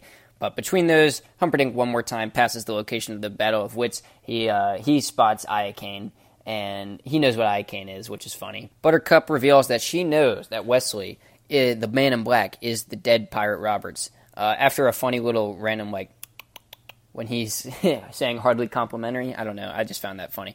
But anyway, she's not too happy. She's like, "You killed my love." And uh, Westley gives a great line about how life is pain, and anyone who says something different is selling something.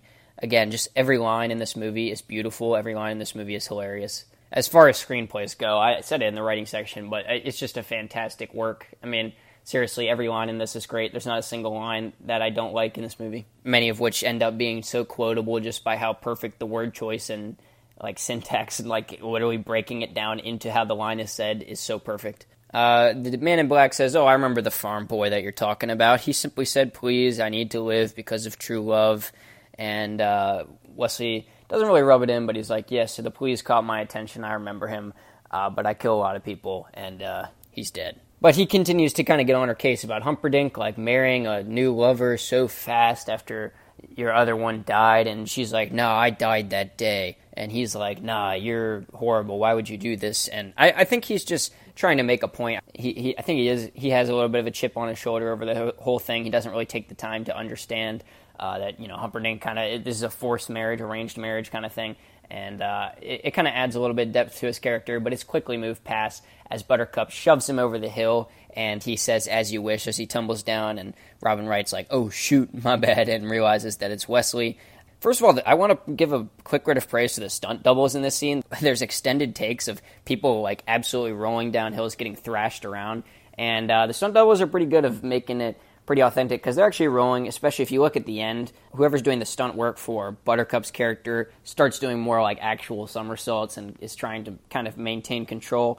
Uh, but you know, I praise the stunt doubles. I like the stunts in this this just tiny uh, sequence. Um, but they, you know, embrace at the bottom of the hill. I like the shot. We get kind of a dolly zoom as Westley kind of comes up closer to Buttercup once they've both winded up on the ground. It's a really good shot. I really like it. Uh, just kind of, it's like the grand reunion kind of shot to it. Uh, Humperdinck knows that they're going to head straight into the fire swamp. Uh, but in that scene before, uh, Westley says that like you know death can't stop true love, only delay it for a while.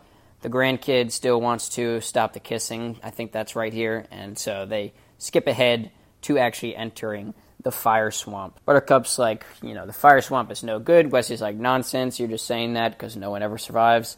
Uh, his boat is on the other side because he still is the Dread Pirate Roberts. But then we get in the fire swamp. Fire swamp has great production design. Again, the shots very wide, taking in the whole environment you know, we'll come in close on Westley and Buttercup every now and then for their conversations, but a lot of times we get some, you know, sweeping shots of the practical effects of the quicksand, the vines, uh, definitely the flames and the rodents of unusual size. We're really seeing that in full, and you got to give a lot of respect to the production design for putting in the detail where Rob Reiner can do that and can do it without it being horrible looking.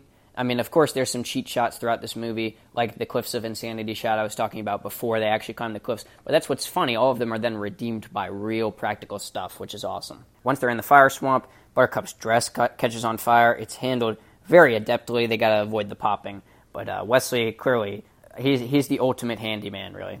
And then he gives another show don't tell thing. I've talked about this way too much. You get the idea. Same applies here uh, when he's doing the Dread Pirate Roberts story. He's saying the Dread Pirate Roberts is not actually the Dread Pirate Roberts. He's a guy named Ryan. And the guy before him, he was Cummerbund. And the guy before him was the real Dread Pirate Roberts. And each of them has retired. And now I'm going to retire and give the mantle of Dread Pirate Roberts to someone else. I love this idea, just the idea of it, of like a pirate passing down the mantle and uh, training people so that he can pass down that mantle. And we always have to have the same title. It's just a fun idea you could make a whole movie about that, really. Uh, but the, the, way Westley tells the story is pretty funny. He's kind of flying through details, but the repetition of things like "I'll kill you in the morning" really makes it an intriguing story. Allows the you know show don't tell thing to not apply too much. But as he's finishing up the story, uh, Buttercup plunges into some quicksand. Westley dives in to save her with a vine. We get like an eerie silence with a rodent passing and stuff, which is like half comedic, half like, oh my goodness, where's the other characters, which is nice.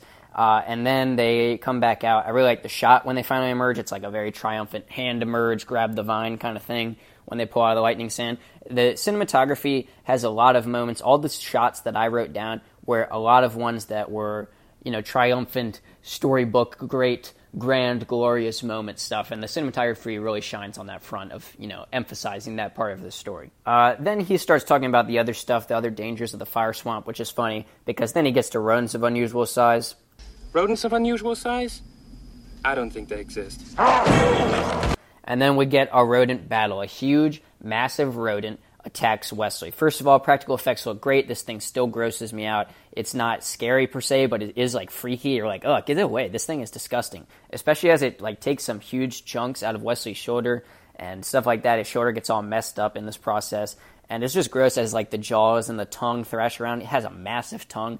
And for some reason, practical effects of things like this that are like practical effects that are slimy, they really freak me out. Stuff in Alien, this, it's like far ranging as you can see. Just the just those two examples alone could not be more different, but they are slimy practical effects that just ugh, I hate it.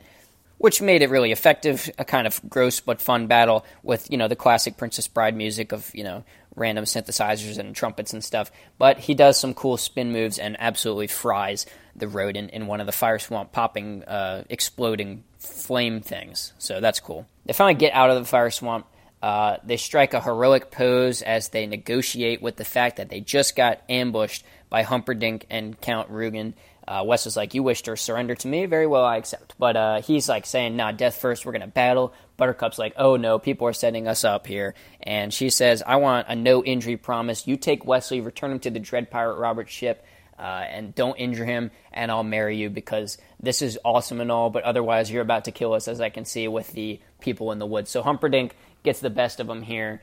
Buttercup really takes the quote of uh, love can only be delayed to heart, and she's like, you know, we'll figure this out, but right now we can't just die. So let's uh, let's move on. Humperdinck immediately betrays Buttercup's promise, just continually adds like, this guy sucks. He doesn't even love he doesn't even love Buttercup enough to fulfill her one true wish. So Humperdinck says to Rugen, put Westley in the pit of despair, and I'm like, oh yeah, love the pit of despair. Uh, but Westley's about to be knocked out.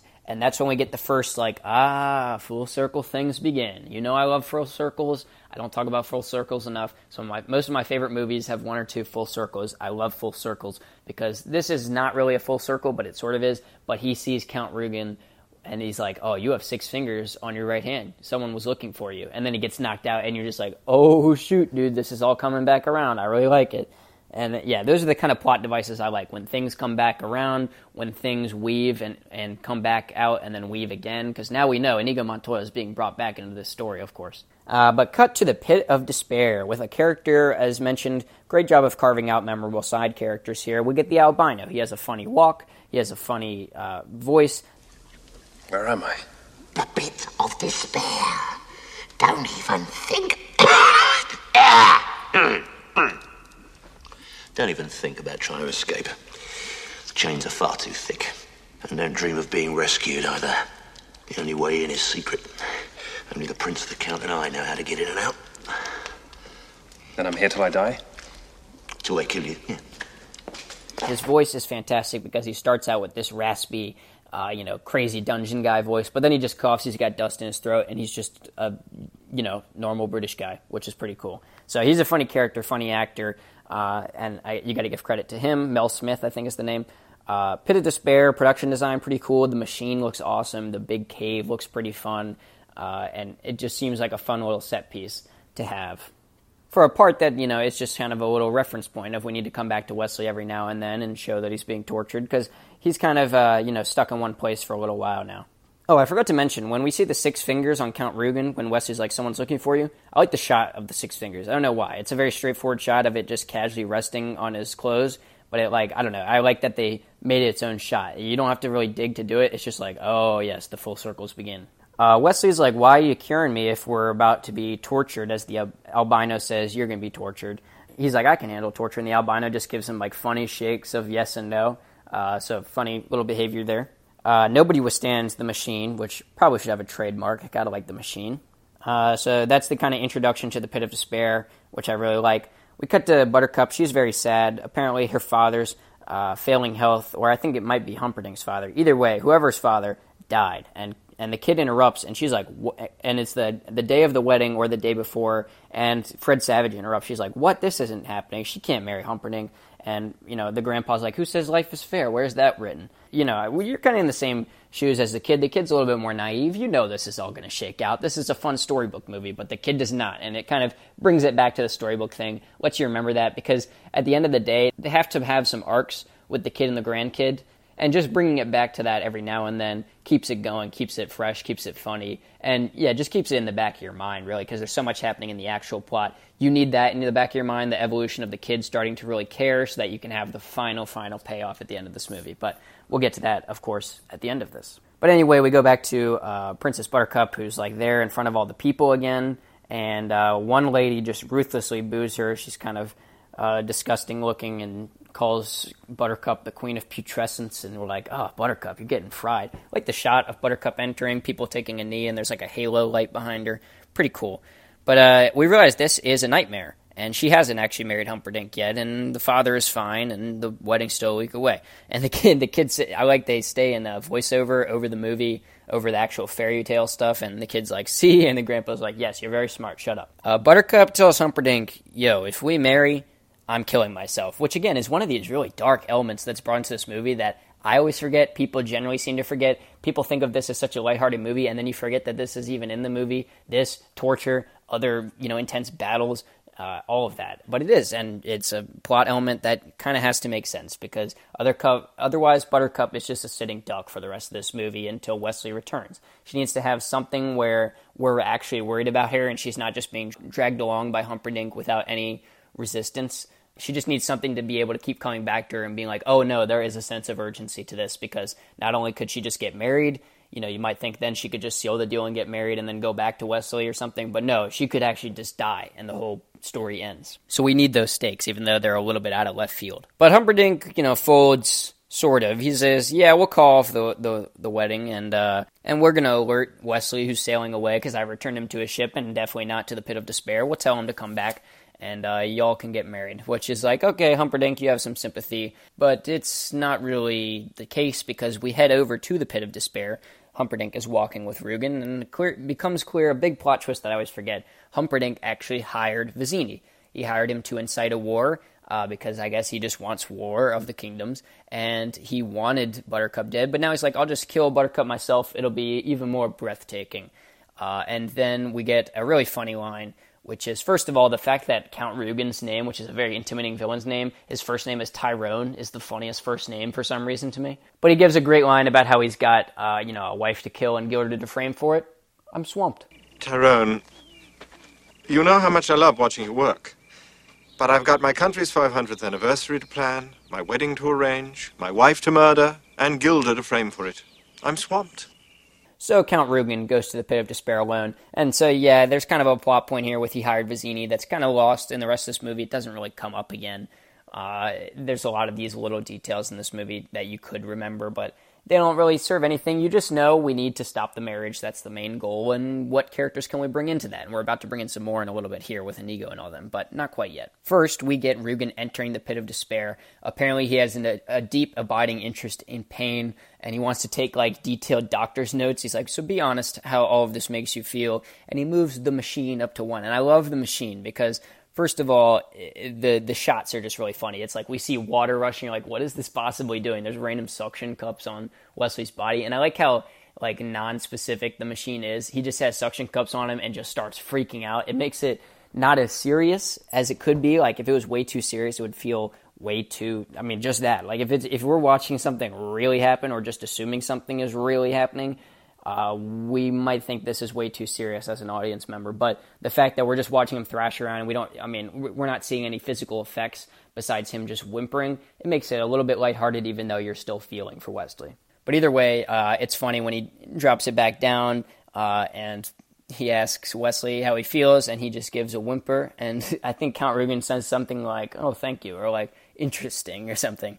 Then we cut back to Humperdinck in the castle. His main gatekeeper, Yowen, comes in. There's a little armrest gag where Yowen comes over to his seat and like kneels down and puts his arm on uh, Humperdinck's armrest, and Humperdinck just looks at it, and then he moves his arm, and Humperdinck puts his arm there instead, which was pretty funny. Just Humperdinck's got to have this superiority; he's got to have it. Uh, but he's like, Yowen, I want you to arrest all the thieves because there's word that my wife's going to get murdered, and that's not cool. So I guess he's using this as a way to like cut down on other people that could possibly at any time in his life be against him by just saying, oh, they're probably involved in the murder, all the while planning to do it himself. It's good though because it transitioned us back to the thieves' village uh, where Inigo is there. He's just slobbering drunk, laying there, uh, waiting for Vizzini because they said if they got split up, they would meet here. Uh, nothing's happening. The brute squad is trying to take all the thieves and put them in jail, like Yellin was just ordered to do. But turns out who just joined the brute squad because they were also out of work? Andre the Giant, Fezzik. So he finds Inigo and he like knocks out the other brute squad guy, giving Inigo problems,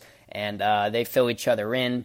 Uh, Inigo, you know, gets word of Rugen and all of that, and how they found the six fingered man, uh, because I think Fezzik heard it from somebody else in the castle because you know Rugen was associating with Westley and all that, and obviously Westley told him someone was looking for him. So word's starting to get around about the revenge plot, and Inigo's like, "All right, we can do this. We just need help because apparently they're going to put everybody in front of the gate for this wedding because of this murder plot." So yeah, they go to get help. They're like, "We need strategy. We have the steel, we have the strength, but we need a strategist. I guess that's a word, maybe. Uh, strategist doesn't matter." Uh, but they go to get the man in black. They're like, we got to find the man in black. He obviously is the superior person in all this, so we're going to get him. Humperdinck continues to scheme. He's like, I want the gate mega guarded. And he tells Buttercup, we're going to honeymoon tomorrow. We're going to send our whole armada and sail out to sea tomorrow morning. And Buttercup's like, uh, except our four fastest ships, right, that you sent to get Westley. And Buttercup realizes, nah, this sucks. Humperdinck did not send those ships to go get Westley. So he she's like, no, Westley is probably going to die or something. And so she starts roasting Humperdinck, saying he's horrible and all that. And he's like, I wouldn't say such things, and locks her away, and just in his rage, sprints over to the pit of despair. I guess he says some weird throwaway line of like, no one should love. You guys have a love that would be not found in centuries, and you should not have that, or something like that. It's a really poor motivation. He could just be like, you're just ruining everything, aren't you? That, that would be a better line to have put there, but it con- continues to give Humperdinck this false sense of self importance. Uh, but what's really funny is it's not supposed to be funny, this next part. Uh, he ups the machine to fully torture Westley. But it's actually hilarious because he throws this thing up there and Tyrone, Count Rugen, just bursts up. He's like, not to 50. And then you start getting these T Rex yells from Westley that just echoes throughout the whole kingdom. I found this to be super funny. At the same time, it's like, oh no, he's on 50. But the way, the way Christopher Guest delivers the not to 50 is hilarious. And the way Westley's scream is edited or whatever with the, it's, it literally just sounds like a dinosaur and you cut to like the whole kingdom is hearing this that's hilarious. You truly love each other, and so you might have been truly happy. Not one couple in a century has that chance, no matter what the storybooks say. And so I think no man in a century will suffer as greatly as you will. Not to 50!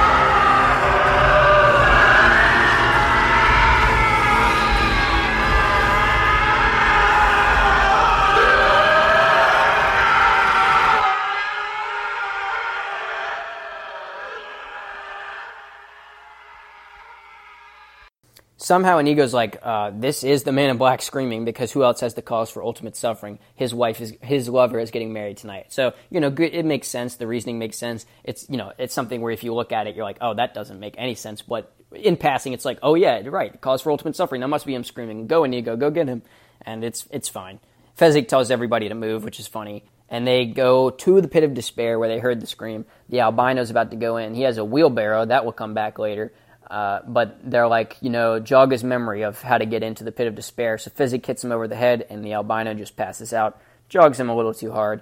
Uh, but that's when you get this really cool, actually, uh, like emotionally heavy moment. This, or uh, just not really emotionally heavy, but a moment with weight. Inigo kind of prays to his father. He's like, "Guide my sword. I need your help." Like we get some great cinematography there with like beams of light coming down over Inigo, and it gives it this real heavenly feel that like you know something important is going to happen here he stands, he like holds out his sword, he's being guided around, he's walking around a little bit aimlessly, but you know, like you think there's this, you know, intervening purpose to this, this like Deus Ex Machina kind of thing going on. And it works because you know how attached Inigo is to his father, and you can tell Inigo's really driven, and so you're hoping that can pull through again. Plus, you got the Inigo theme song, which is kind of great.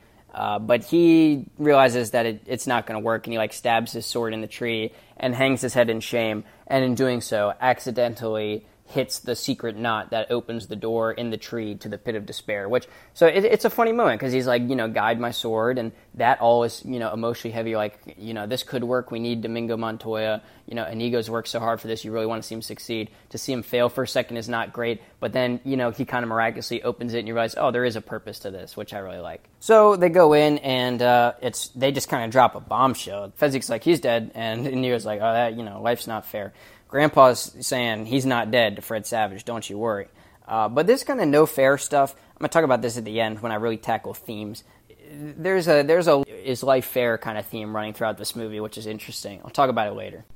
All right, so they go to Miracle Max. They're like, we need to buy a miracle, and uh, I'm just gonna I'm gonna play a lot of these lines more than likely, but I'm also gonna rip through them myself because there's so many great jokes in here. Uh, you know, it's first of all, it's Billy Crystal. I already mentioned it's a great performance, but the dialogue really shines here. Go away! What? What? Are you the Miracle Max who worked for the king all those years? The king's thinking son fired me, and thank you so much for bringing up such a painful subject. While you're at it, why don't you give me a nice paper cut and pour lemon juice on it? We're closed! Beat it, or I'll call the Brute Squad. I'm on the Brute Squad. You are the Brute Squad. We need a miracle. It's very important. Look, I'm retired. Besides, why would you want someone the king's stinking son fired? I might kill whoever you wanted me to miracle. He's already dead. He is, huh? I'll take a look. Bring him in. He does a funny arm drop with the dead Westley. The the arm just like flops to the ground, and he's like, "Well, I've seen worse," which is a really great line. Uh, he says uh, in a weird way this is one of those quotes that has slowly brought itself into my own lexicon. Uh, and that's like, uh, and he goes like, you know, something, he's dead. How are you going to do that? And he and Billy Crystal goes, oh, look, know so much. I say that all the time, and people never know what I'm talking about, but I still say it, and I know, and it makes me happy. He's dead. He can't talk. Ooh, look who knows so much, huh? Well, it just so happens that your friend here is only mostly dead. There's a big difference between mostly dead and all dead. Please open his mouth. Now, mostly dead is slightly alive. Now, all dead, well, with all dead, there's usually only one thing that you can do. What's that? Go through his clothes and look for loose change.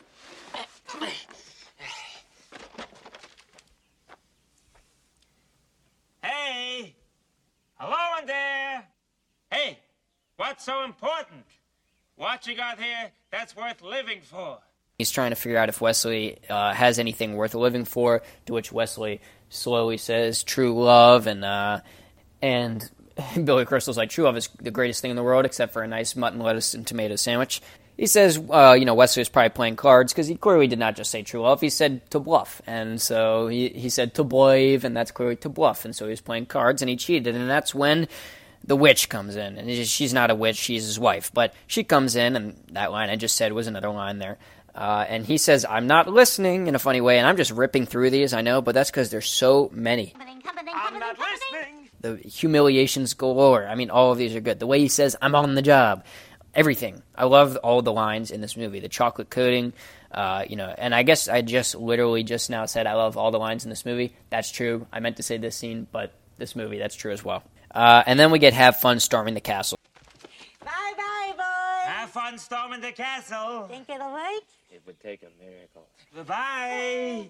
So I'm I'm assuming I might have played one or two of those, or I might have in post said you you read all the lines. Why are you going to put try and waste time putting these in in post? So uh, hopefully you were either treated to some of the Billy Crystal, Crystal delivery or me embarrassing myself reading all of them. But either way, fantastic scene of dialogue. Uh, you know the the behavior and mannerisms of Billy Crystal seal the deal, but the dialogue is fantastic. So Westley is revived after they force feed him the chocolate pill. And uh, and he goes like, "Let me explain." No, there's no time. Let me sum up. Uh, and he says, "We gotta, you know, jump in. I gotta kill the six finger man. You gotta get your wife. We gotta break up the wedding. We gotta break through this gate. All, all of that." And uh, Westley's like, "Well, that doesn't leave much time for dilly dallying," which is a funny line. Uh, I like the shot where they look over the castle wall because I forgot to mention we transitioned here to in front of the gate of the Florin Castle, and uh, it's kind of like the Wizard of Oz when they're like scouting out the the Wicked Witch of the West hideout. It's, I, I feel like this is definitely not a tribute to that, but that's just what it reminds me of, especially because in Hoodwinked there is a tribute to that, and I don't know, I just I, I don't know why I'm even thinking of Hoodwinked right now, but still. It is a funny head turn, and uh, the way Westley behaves because he's like totally flopping around. He doesn't have his strength. is really funny. He like throws his arm around and rolls his head around. Uh, when they list their assets, and he goes like, you know, my steel, your brains, Fezzik's brawn. That's really it. And then uh, it's just I love this part. I was I this was a joke I didn't even realize until the most recent rewatch. I, I don't remember this joke at all, but it's hilarious when uh, when Westley's basically like, yeah, we got nothing. Uh, you know, if we had a wheelbarrow, then we'd have something. And he was like, oh, we can get a wheelbarrow from the albino. And then Westley's like, why didn't you mention that with our assets? Like, of course, like, duh, no brainer, we need a wheelbarrow. Uh, and then he's also like, if only we had a Holocaust cloak. And Fezzik has one he got at Miracle Max's. So there's two more full circles right there. Albino came back into play, Miracle Max came back into play. Speaking of Miracle Max, I didn't even really talk about the idea of we can just have miracle pills that bring people back from the dead. It's another one of those fantastical things. Uh, I think this was kind of one of the examples of just parodying like plot armor and like things in fairy tales of things always working out, and this being the most extreme example of that possible, which is kind of hilarious. Uh, and also just bringing in a fun side character, proving again that true love is like such an amazing concept in this movie it's kind of a Deus Ex Machina thing, but it's it's so it's handled so well with such comedy, and you know it is with such importance of like it's a noble cause that they need to bring him back from the dead, and you're rooting for everybody in this movie at this point. Inigo, Fezzik, Westley, Buttercup, pretty much everybody to take down Humperdinck and break down the wedding and take down Count Rugen. Uh, it's pretty awesome. Uh, and it, it, makes you go, okay, that's fine. Again, it's it's one of those campy elements to this movie that I really like. And again, it, it, was it was a little bit satirical on fairy tales in my opinion, which I thought was cool. It might not have been intended that way, but I think it is. Um, but they have the Holocaust cloak and all that, and you get a nice little one-liner from Fezzik. He's like, "Inigo, I hope we win," and that's it. Buttercup still thinks Westley's coming back from. Humperdinck's like, "Nah, you're out of your mind. He's not coming back." That's a little tiny scene there. I don't remember if this happened before or after, but we also see uh, Inigo, Westley, and uh, Fezzik like all put their hands in together to like do this thing, and Westley again has his like floppy arm into the middle of that, which is funny. Uh, and then we get another side character. I didn't even mention this one at the start, and that is the priest. Marriage. Marriage is what brings us together today. Guy's hilarious. Again, it's such a standard role that they were like, let's. How can we make this comedic? I don't know. Just give him a really stupid lisp, and it's such a dumb choice when you think about it. And it was probably like it seems like such a cop out choice to talk about it in principle like this, but it's so funny in the movie that I love it. It gives all these little things extra comedy, and I love when when people take little things that are just, just need to be plot advancement details, and they still add comedy to them. In comedy movies, they really go the extra mile. This is a good example of that. But then we get the whole scheme that Westley was apparently plotting out. Fezzik pretending to be the Dread Pirate Roberts by riding in on a wheelbarrow that Inigo's pushing and then lighting him on fire while he's wearing the Holocaust cloak. And that way, all of the 60 men who are in front of the gate, which I didn't, I failed to mention, is a really funny shot when all of them are just clustered in front of the gate. It's kind of hilarious. Other funny shot I forgot to mention when they go to Miracle Max's and Max is just looking through the kind of porthole in his door. That's a funny close up on his face, like inside the door. But yeah, everybody's clustered in front of the gate. Uh, and they come in and intimidate everybody with the dread pirate Roberts stuff. And in hearing all of this chaos, Humperdinck sends Rugen out to uh, investigate. You know, it's, it's clear they're trying to rush this along, and with that, Humperdinck says, you know, just skip to the end, say man and wife, say man and wife, and uh, and he seals the deal again to to Buttercup. He's like, look, Westley's dead, and she's like, then why are you afraid? Which is nice little dialogue there that doesn't take extra time to continue to solidify that Buttercup's holding out hope. But it's also interesting because she turns around and tries to kill herself in like the following scene. It's like you clearly just showed you have some hope. So a little bit of a flaw in the in the character actions there. The, the attempted suicide part is kind of unnecessary. She should have just returned to her room all sulking like like this sucks. But there's clearly some you know ounce of hope in her and that this is all going to work out. So her abandoning that immediately doesn't make too much sense funny gag with the gate key. Yellin's like, I don't have any gate key, the guy guarding the gate. And, and he goes like, Fezzik, tear his arms off. And he's like, oh, you mean this gate key. And then it begins. They infiltrate the castle, which I love the interior of the castle. Looks really nice. Uh, and they come in and they round a corner. And who is also rounding a corner in front of them but Count Rugen and his men. And uh, Rugen sends... Uh, his men forward first, and Inigo takes them down really easily in a swift little move. Uh, and that's this is when you get like the epic moment. All right, this is the epic moment because you get a great shot where we're in on Inigo. He gives the famed monologue that you know we're we're waiting for because it, it's time. He found the six fingered man. He gives the hello speech, and uh, it's fantastic. It's this feeling of epicness, this feeling of payoff from you know what he said he's going to do and what he's clearly been driven to do this whole time. And what's even better though is the way once he finishes his speech, he like kind of slowly takes the stance with his sword out and his other arm up. And not only is that pose like the epic, you know, hero pose, but it's also like so satisfying. He like kind of swells up to this of like, oh, Inigo's finally getting what he's been trying to do. Like he's about to face a six finger man. This is the real deal. This is when you really realize how invested you were in Inigo without even thinking about it this whole time because you've been thinking about Buttercup and all them. But it all kind of is shortchanged by Rugen running away. It doesn't undercut the drama at all. I love this scene of Inigo, you know, finally coming face to face with this and giving that speech and and getting ready to fight. I love it. It's a good shot too. It's a good shot of Inigo winding up, getting ready. So Rugen runs, Inigo follows, and then you get wow, this might be the realest panic. A in this movie, B like such a accurate depiction of like total helplessness panic. And that's when Inigo runs into a door that Count Rugen just went into, and he can't get this door open. It's locked. And Mandy Patinkin absolutely destroys this scene in acting. He's yelling like crazy. His voice is cracking. There is such a real, tangible fear and panic when this happens. It's one of those things that you like want to also get out of your seat. You're like, no, no, no, no, no. This can't just like stop right here. This this is beautiful acting by Mandy Patinkin. I know I sound crazy saying that because it's such a small moment, but there is such panic induced in this one tiny little plot point of there's a locked door that it's crazy. I think this is the realest panic I've ever seen in a movie, like horror movies, action movies, all that. There is this like, no, he's getting away the way Inigo behaves in this, and I, I really hope I can find a clip because I think this is like honestly masterfully acted for just these three seconds or whatever it is. It's really good.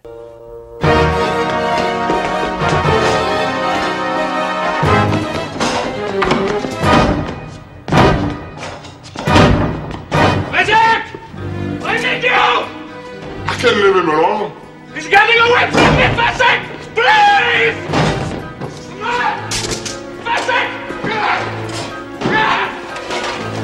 Be right back.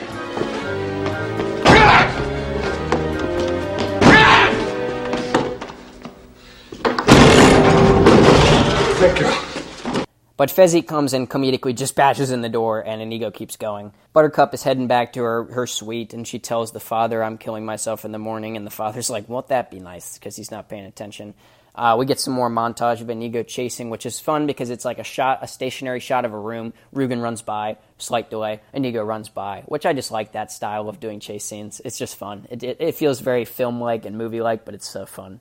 Fezzik returns to where he left the weak, weak, weak Westley to help Inigo, and uh, he's gone, which is not good. But we're going to get to that in a second. We come back to Westley and Rugen, and uh, whew, this is you know another one of those plot points that's like, oh no. Rugen comes down some stairs. We get a nice looking shot where we kind of come in on his leg, and he pulls out this dagger from his boot and continues. And then Inigo rushes down the, the stairs, and we get a cut to Rugen, and he, he throws this knife, and then cut back to Inigo, and it's just the knife plunging right into Inigo, and he slumps against the wall.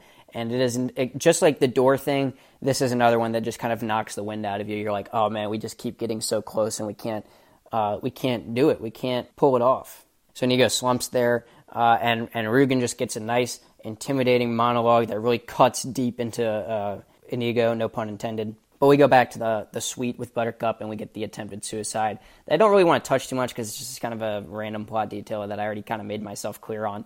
Uh, but Westley interrupts her with an interesting line and uh, and she rushes over to him and like starts embracing him and stuff and he's like gently because he still has no strength which is funny but it's another you know it's their reunion again not as good as the one on the hillside when they both fall but this, this one's fine we come back to Inigo. And since Inigo Montoya is uh, Captain America and can do this all day with his overdeveloped sense of vengeance, uh, he keeps trying to fight. He like stands up and then falls back again, which I really like the shot. We pull out, we come back in. We we pull out, we come back in when he tries to get up, which is again like just conveyed through the camera movement, this glimmer of hope. But no, that's not going to work. He he can't do this. But uh, Rugen comes in for the kill, and Inigo parries him. Uh, he's still slumped again. He just parries him by raising his sword and it's it's kind of sweet. And and Rugen tries again. He parries him again, and the music's swelling with this.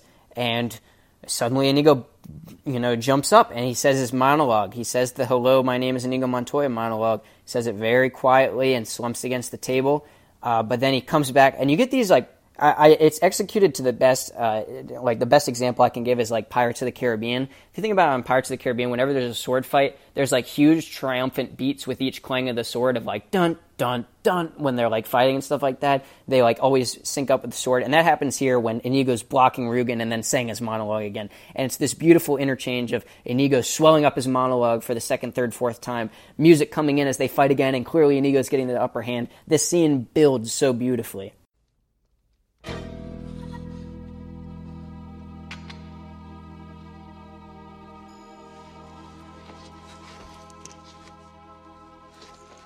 Good heavens. Are you still trying to win?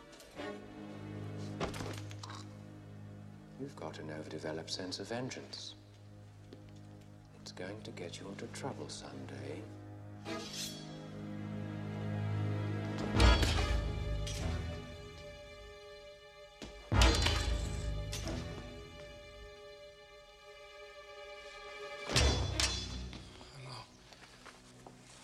Name is Inigo Montoya. You killed my father. Prepare to die.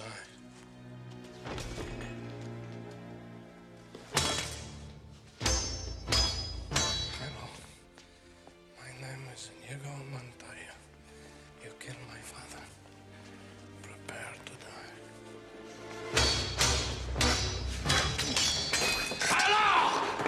Inigo Montoya. You killed my father. Prepare to die. Hello! My name is Inigo Montoya. You killed my father. Prepare to die. Stop saying that! Oh. Hello! My name is Inigo Montoya. You killed my father. Prepare to die! No! Offer me money. Yes. Power to promise me that. All that I have and more. Please. Offer me everything I ask for. Anything you want.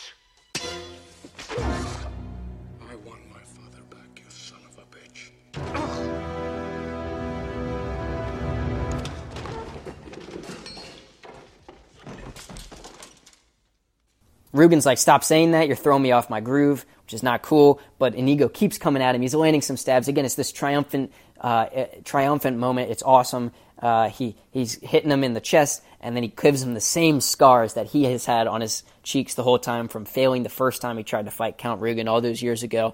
And then Inigo kind of gets this, eh, you know, half ego play, half like I need to tell you, eh, you know, it's about to be case closed, and that's like offer me money, offer me power, offer me anything I ask for.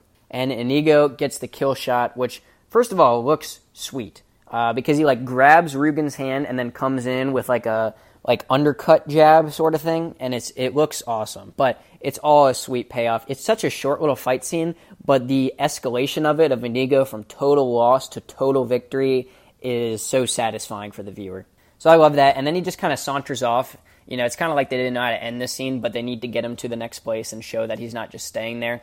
But it's kind of like also shows that Inigo's like, oh, you know, what do I do now? And that's going to come in you know a verbal form later on, but uh, it, it makes sense. So fantastic scene here when he finally gets the kill shot on old Tyrone. Westley figures out that Buttercup never said I do, and she's like, oh, it never happened. But then Humperdinck jumps in, and he's like, nah, get out of here, Westley. I don't like you. And Westley's like, nah, I don't like you either. And so Humperdinck's like, all right, to the death then. And then we get an amazing monologue. To the death. No! To the pain. I don't think I'm quite familiar with that phrase. I'll explain, and I'll use small words that you'll be sure to understand, you warthog faced buffoon. That may be the first time in my life a man has dared insult me. It won't be the last. To the pain means the first thing you lose will be your feet below the ankles. Then your hands at the wrists. Next, your nose. And then my tongue, I suppose. I killed you too quickly the last time. A mistake I don't mean to duplicate tonight. I wasn't finished. The next thing you lose will be your left eye, followed by your right. And then my ears, I understand. Let's get on with it. Wrong! Your ears you keep, and I'll tell you why. So that every shriek of every child at seeing your hideousness will be yours to cherish. Every babe that weeps at your approach, every woman who cries out, Dear God, what is that thing, will echo in your perfect ears. That is what the pain means. It means I leave you in anguish, wallowing in freakish misery forever. I think you're bluffing. It's possible, pig. I might be bluffing. It's conceivable, you miserable, vomitous mass. I'm only lying here because I lack the strength to stand. But then again, perhaps I have the strength after all.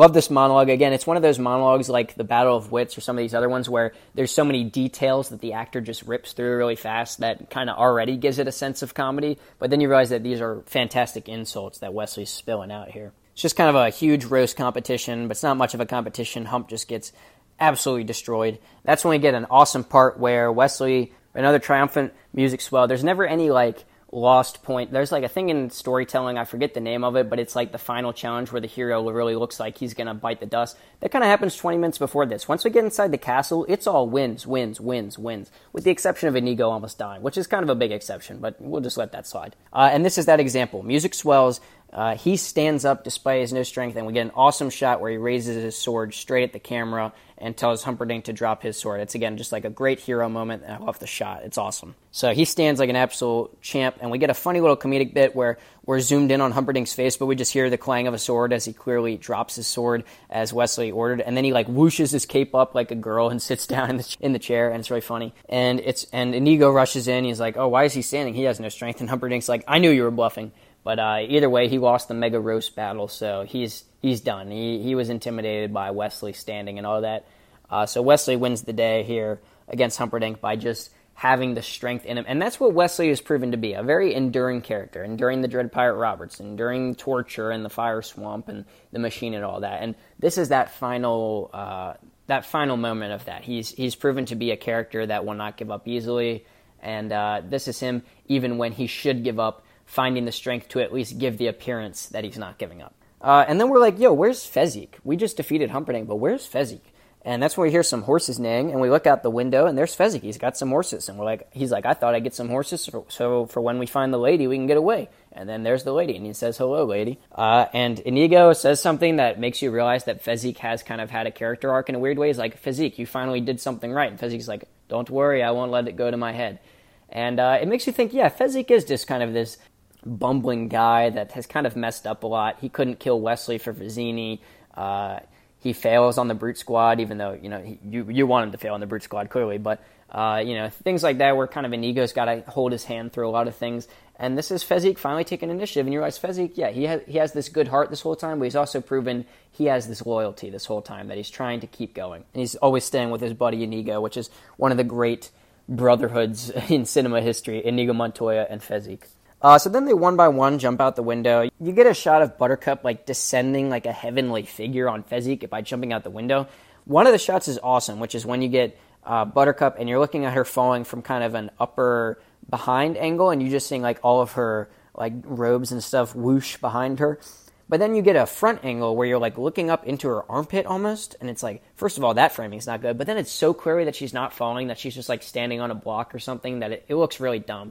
I don't like this one. This is one of those campy ones where it's like, oh, this, no, we need a nice little satisfying en- ending here. This is a dumb idea. Couldn't we just have them ease out of the window or something? But it's much better when we go back up to the window and Westley and and Inigo's like, I've been in revenge for so long, I don't even know what to do now. I just killed my boy Count Rugen. And uh, Westley's like, you ever considered piracy? Because you would make a great Dread Pirate Roberts. And that's one of those final full circles where you're like, oh, yes, we need an Inigo Montoya's Dread Pirate Roberts movie, except we don't. Never do that. Don't touch this, please. But it's like, yes, Inigo Montoya. That is the perfect idea to end his arc of now he's moving on finally. He's still maintaining his swashbuckling nature, but he's moving on from this path he's been on for so long. He succeeded, and now he can just, that's it, move on. He, he did it. We got to see him do it. We got to see him accomplish what he wanted to accomplish. Everybody accomplishes their one main goal in this movie fall in love, defeat the six fingered man. It's, it's awesome. Uh, and then we get a nice shot as they ride out of the castle gates and they ride off into one of those other shots that just looks like it was probably an actual painting, but it's beautiful. That's it. That, I mean, that closes the arc for Inigo. Uh, is you know him considering piracy. Uh, Fezzik's done, and the villains. You know, one of them's dead, one of them's tied up, and for you know his whole kingdom to shame him. We get uh, the grandpa saying, and and then he shuts the book. He's like, "There's there's kissing. We're not going to read the kissing." The grandkids, you know, I I don't think I would mind too much now. And it, it, you know, it's like, oh yes, the kid is finally grown up and actually enjoying this time with his grandpa and getting into this story, just like we've gotten into this story, a story that, you know, starts off a little cheesy, but then you realize that's what we're going for and you buy in. Uh, and then it's clear that like Buttercup and Westley kiss one more time in a nice little shot there where they're like they have this glowing aura to them and they look like heavenly figures and stuff. And apparently this is one of the top five kisses of all time uh, as they they kiss and this was awesome. This blew all of the other kisses in the top five away. And that ends the book part of The Princess Bride with true love finally being realized and able to continue. And we come back to present day, and uh, Grandpa gets up to leave, and the grandkid's like, hey, man, uh, we just read all day, but you know, you could maybe come back tomorrow and read it to me again. And uh, that, first of all, that's also like, yes, kid, thank you. You had an arc. I love that arc. Uh, but then you get the ultimate seal the deal line that, you know, just is the ultimate ah kind of ending. Like, yes, kind of ending uh, which I know that's a horrible way to describe it, but it's what it is, and that's uh, Peter Falk just going as you wish, and it it just brings it all back around. I love things that bring it all back around, and this one's such a fulfilling one. The grandpa and the grandson have found a different version of like something to bond over. You know, while Westley and Buttercup have found true love, they've found this thing that's you know kind of their minor arc of yes, we're going to read this book, and you know they start to like each other. You know, the the contrast of their their relationship now to their relationship with the cheek pinching and stuff like that has clearly grown steadily in increments as we cut back to reality throughout this movie. Okay, that is The Princess Bride. Let's talk about some themes and character arcs and stuff. Let's start with the character arcs since I've been talking about those a little bit already, uh, and themes are kind of a bigger thing to move in on their own. Honestly, I've kind of tackled most of the character arcs at this point just by gradually talking about them throughout this episode. Uh, but it's still nice to kind of recap them a little bit, look at them in kind of a holistic sense, you know, kind of an overall view now that we've gone through the whole movie. So, with just Westley and Buttercup, obviously, I've talked about this already. You've got the kind of concept of true love, and that it's just this one thing that they're both seeking, and it's not like a result that will fluctuate any in any way. It's like as long as they're together, things will turn out all right. So, their character arcs don't really come individually so much as overcoming a lot of obstacles to stay together, a lot of things that could come in the way, a lot of things that are tempting to go in the way, uh, and also just again a lot of like ways where it should be over. Westley is even dead at one point. You would think this romance is pretty much out the door by that point, and you kind of see Buttercup come to that. Both characters have to reach this point where they're on the brink of death, basically, but they move past it. So they kind of both hit the extreme, uh, but they bounce back and it's really just because of the help of a lot of other characters, which is what I like. There's kind of a big supporting cast kind of coming and pulling through by the end of this movie, kind of a core four characters coming into play. Uh, but Westley, I kind of talked about, he he kind of goes and gets super skillful at everything when he's the Dread Pirate Roberts and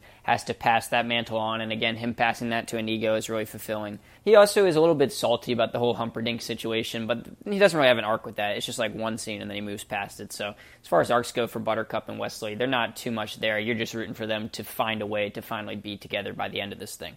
Uh, Inigo Montoya, he definitely has his path for revenge. Uh, revenge is seen as a very good thing in this light. You know, you want to see him take down Count Rugen. Uh, and again, the, the kind of drive that Mandy Patinkin puts into his character through his performance, uh, as well as just the gradual progression of his character hitting some lows when, uh, you know, after he returns to the village of thieves and stuff like that. Uh, you, you kind of see him go through the full course of having this dream, even though there's not a lot of money in it, but studying swordplay and then you know, coming close to that dream several times and eventually pulling through. So you really like to see that one very specific highlighted goal at the beginning, and he just relentlessly pursues it throughout this movie. Fezzik, you know, all the other characters, really not too much. Uh, they're just kind of there in fun supporting roles. Uh, I mentioned Fezzik has a tiny arc a little bit, but I don't need to go back through that because I literally just mentioned that. Um, as far as Humperdinck goes, not too much going on there uh, so much. He's just kind of a, a, pretty straightforward villain who wants to incite a war and uh, just kind of puts up a phony persona throughout for those means, uh, as well as proving to be pretty cowardly, which is funny because he's such a skillful hunter. It's kind of a contrast to that piece of information we've picked up throughout him tracking uh, the Man in Black and stuff. But you know, not too much to talk about with him or Count Rugen. Uh, I already talked about the grandpa and the grandkids. So as far as character arcs go, I think I've either tackled most of them, or it's really just we know what the goals are and we just want to see the characters attain them. There's not so much a change in the characters, so much as it's them having to keep at it to achieve the various goals that are laid out at basically the very beginning of this movie, which is kind of a separate thing. I think you can kind of divide most movies into that. Is it a character changing by the end, or is it a character you know, finally overcoming all these obstacles to achieve the goal. Usually they learn something in the process, but this has this kind of fairy tale element to it where no, just the fulfillment of those goals is enough. As far as the plot itself goes, I've already talked about a little bit. Lots of tones, lots of various subjects of lightheartedness, but also great seriousness treated with great lightheartedness. And uh, it's it's just overall enjoyable. Sure, there's some conveniences with stuff like Miracle Max, like not really conveniences so much as just like uh, random things that swoop in and save the day. But you know, I kind of talked about this at length earlier of you know how that fits into the style of this movie.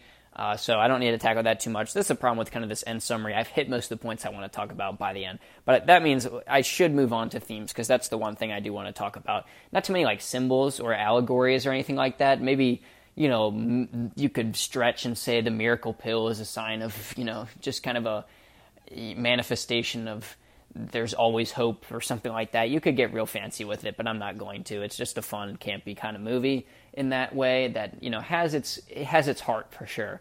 Uh, but as far as that goes, it it doesn't get too in depth with symbols and crazy literary element kind of stuff. But uh, that means we should just tackle themes here. Obviously, there's kind of the true love idea running throughout this movie that I talked about at the very beginning. But what's interesting is that true love kind of is set against a life that is not fair, a life that has a lot of pain. There's kind of a contrast there of true love versus a life that just behaves unjustly towards individuals. You've got many examples of the latter here because Inigo, you know, he loses his father and he can't defeat uh, Count Rugen at the start. That's a big thing. Westley is seemingly killed after finding his true love. That's not cool. It seems like Buttercup's going to be with Humperdinck for a while. Even the grandkid points that out. There's all this stuff, but with all this stuff, there is deep loyalties and deep love that pulls all the characters through. Of course, Buttercup and Westley, but then Inigo and his loyalty to his father, Fezzik and his loyalty to Inigo, uh, and it's ultimately the characters who have no loyalty to anything that suffer the most. Humperdinck is being is being treasonous towards Florin and trying to incite a war, and he loses. Same with Vizzini, same with Count Rugen. So the characters that have no loyalty or thing that they are that they love. Of course, Humperdinck doesn't actually love Buttercup. They're the ones that lose in the end. So I think that's a very straightforward message of those who deal with the fact that life is not fair and keep fighting that no matter what and have some sort of loyalty or love to hold out on, which is a kind of an absolute in this movie. Love is kind of an absolute idea. You're saying love is absolute? Yes! Those are the people that are going to pull through. That's kind of the message you could reach in and pull out of this movie. It's not, you know, really in your face, and it's not really meant to be in your face, but it's one of those things where if you really think about this movie, oh, that is something you could take away from it. It's a very, you know, kind of storybook idea, so it works very well. Other little things uh, is kind of determination. I kind of just hit on that a second ago, uh, and that with revenge.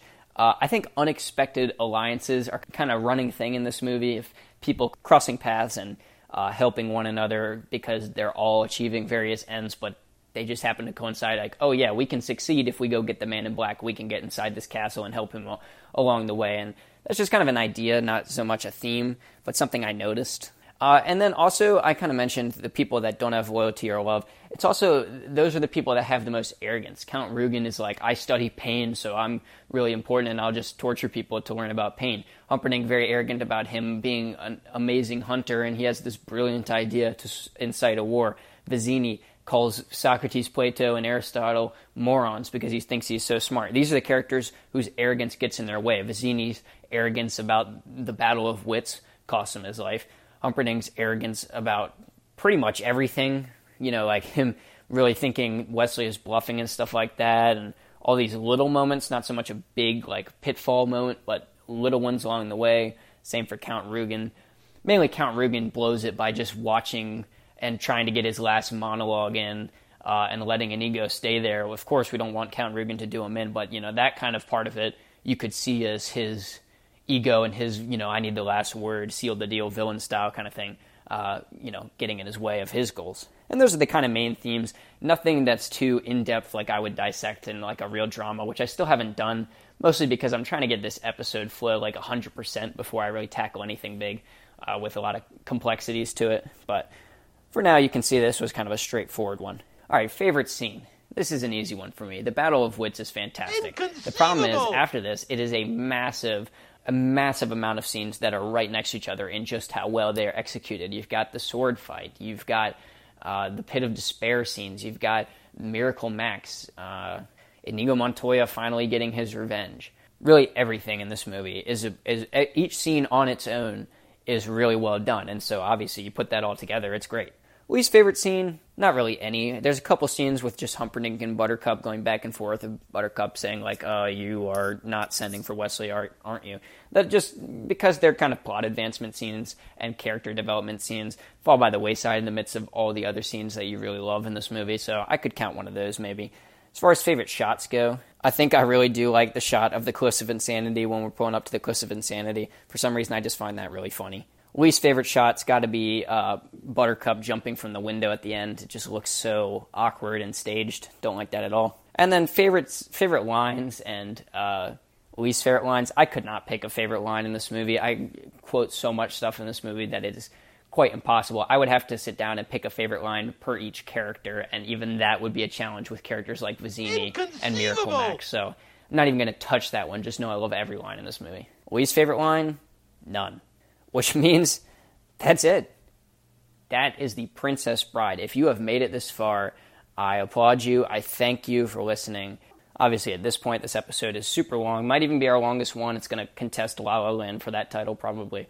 But uh, either way, this has been a huge episode. Hopefully, in post, I maybe cut some of the rambling because there's always rambling. But it's really fun to just kind of get all of my thoughts out about this movie. I just tend to repeat a lot of those thoughts, which is what I need to scale back on or end every sentence with, yeah, and I think that was great. So we'll cut back on that. We'll, well, we'll at least try. But for now, thank you for listening to Cinestudy.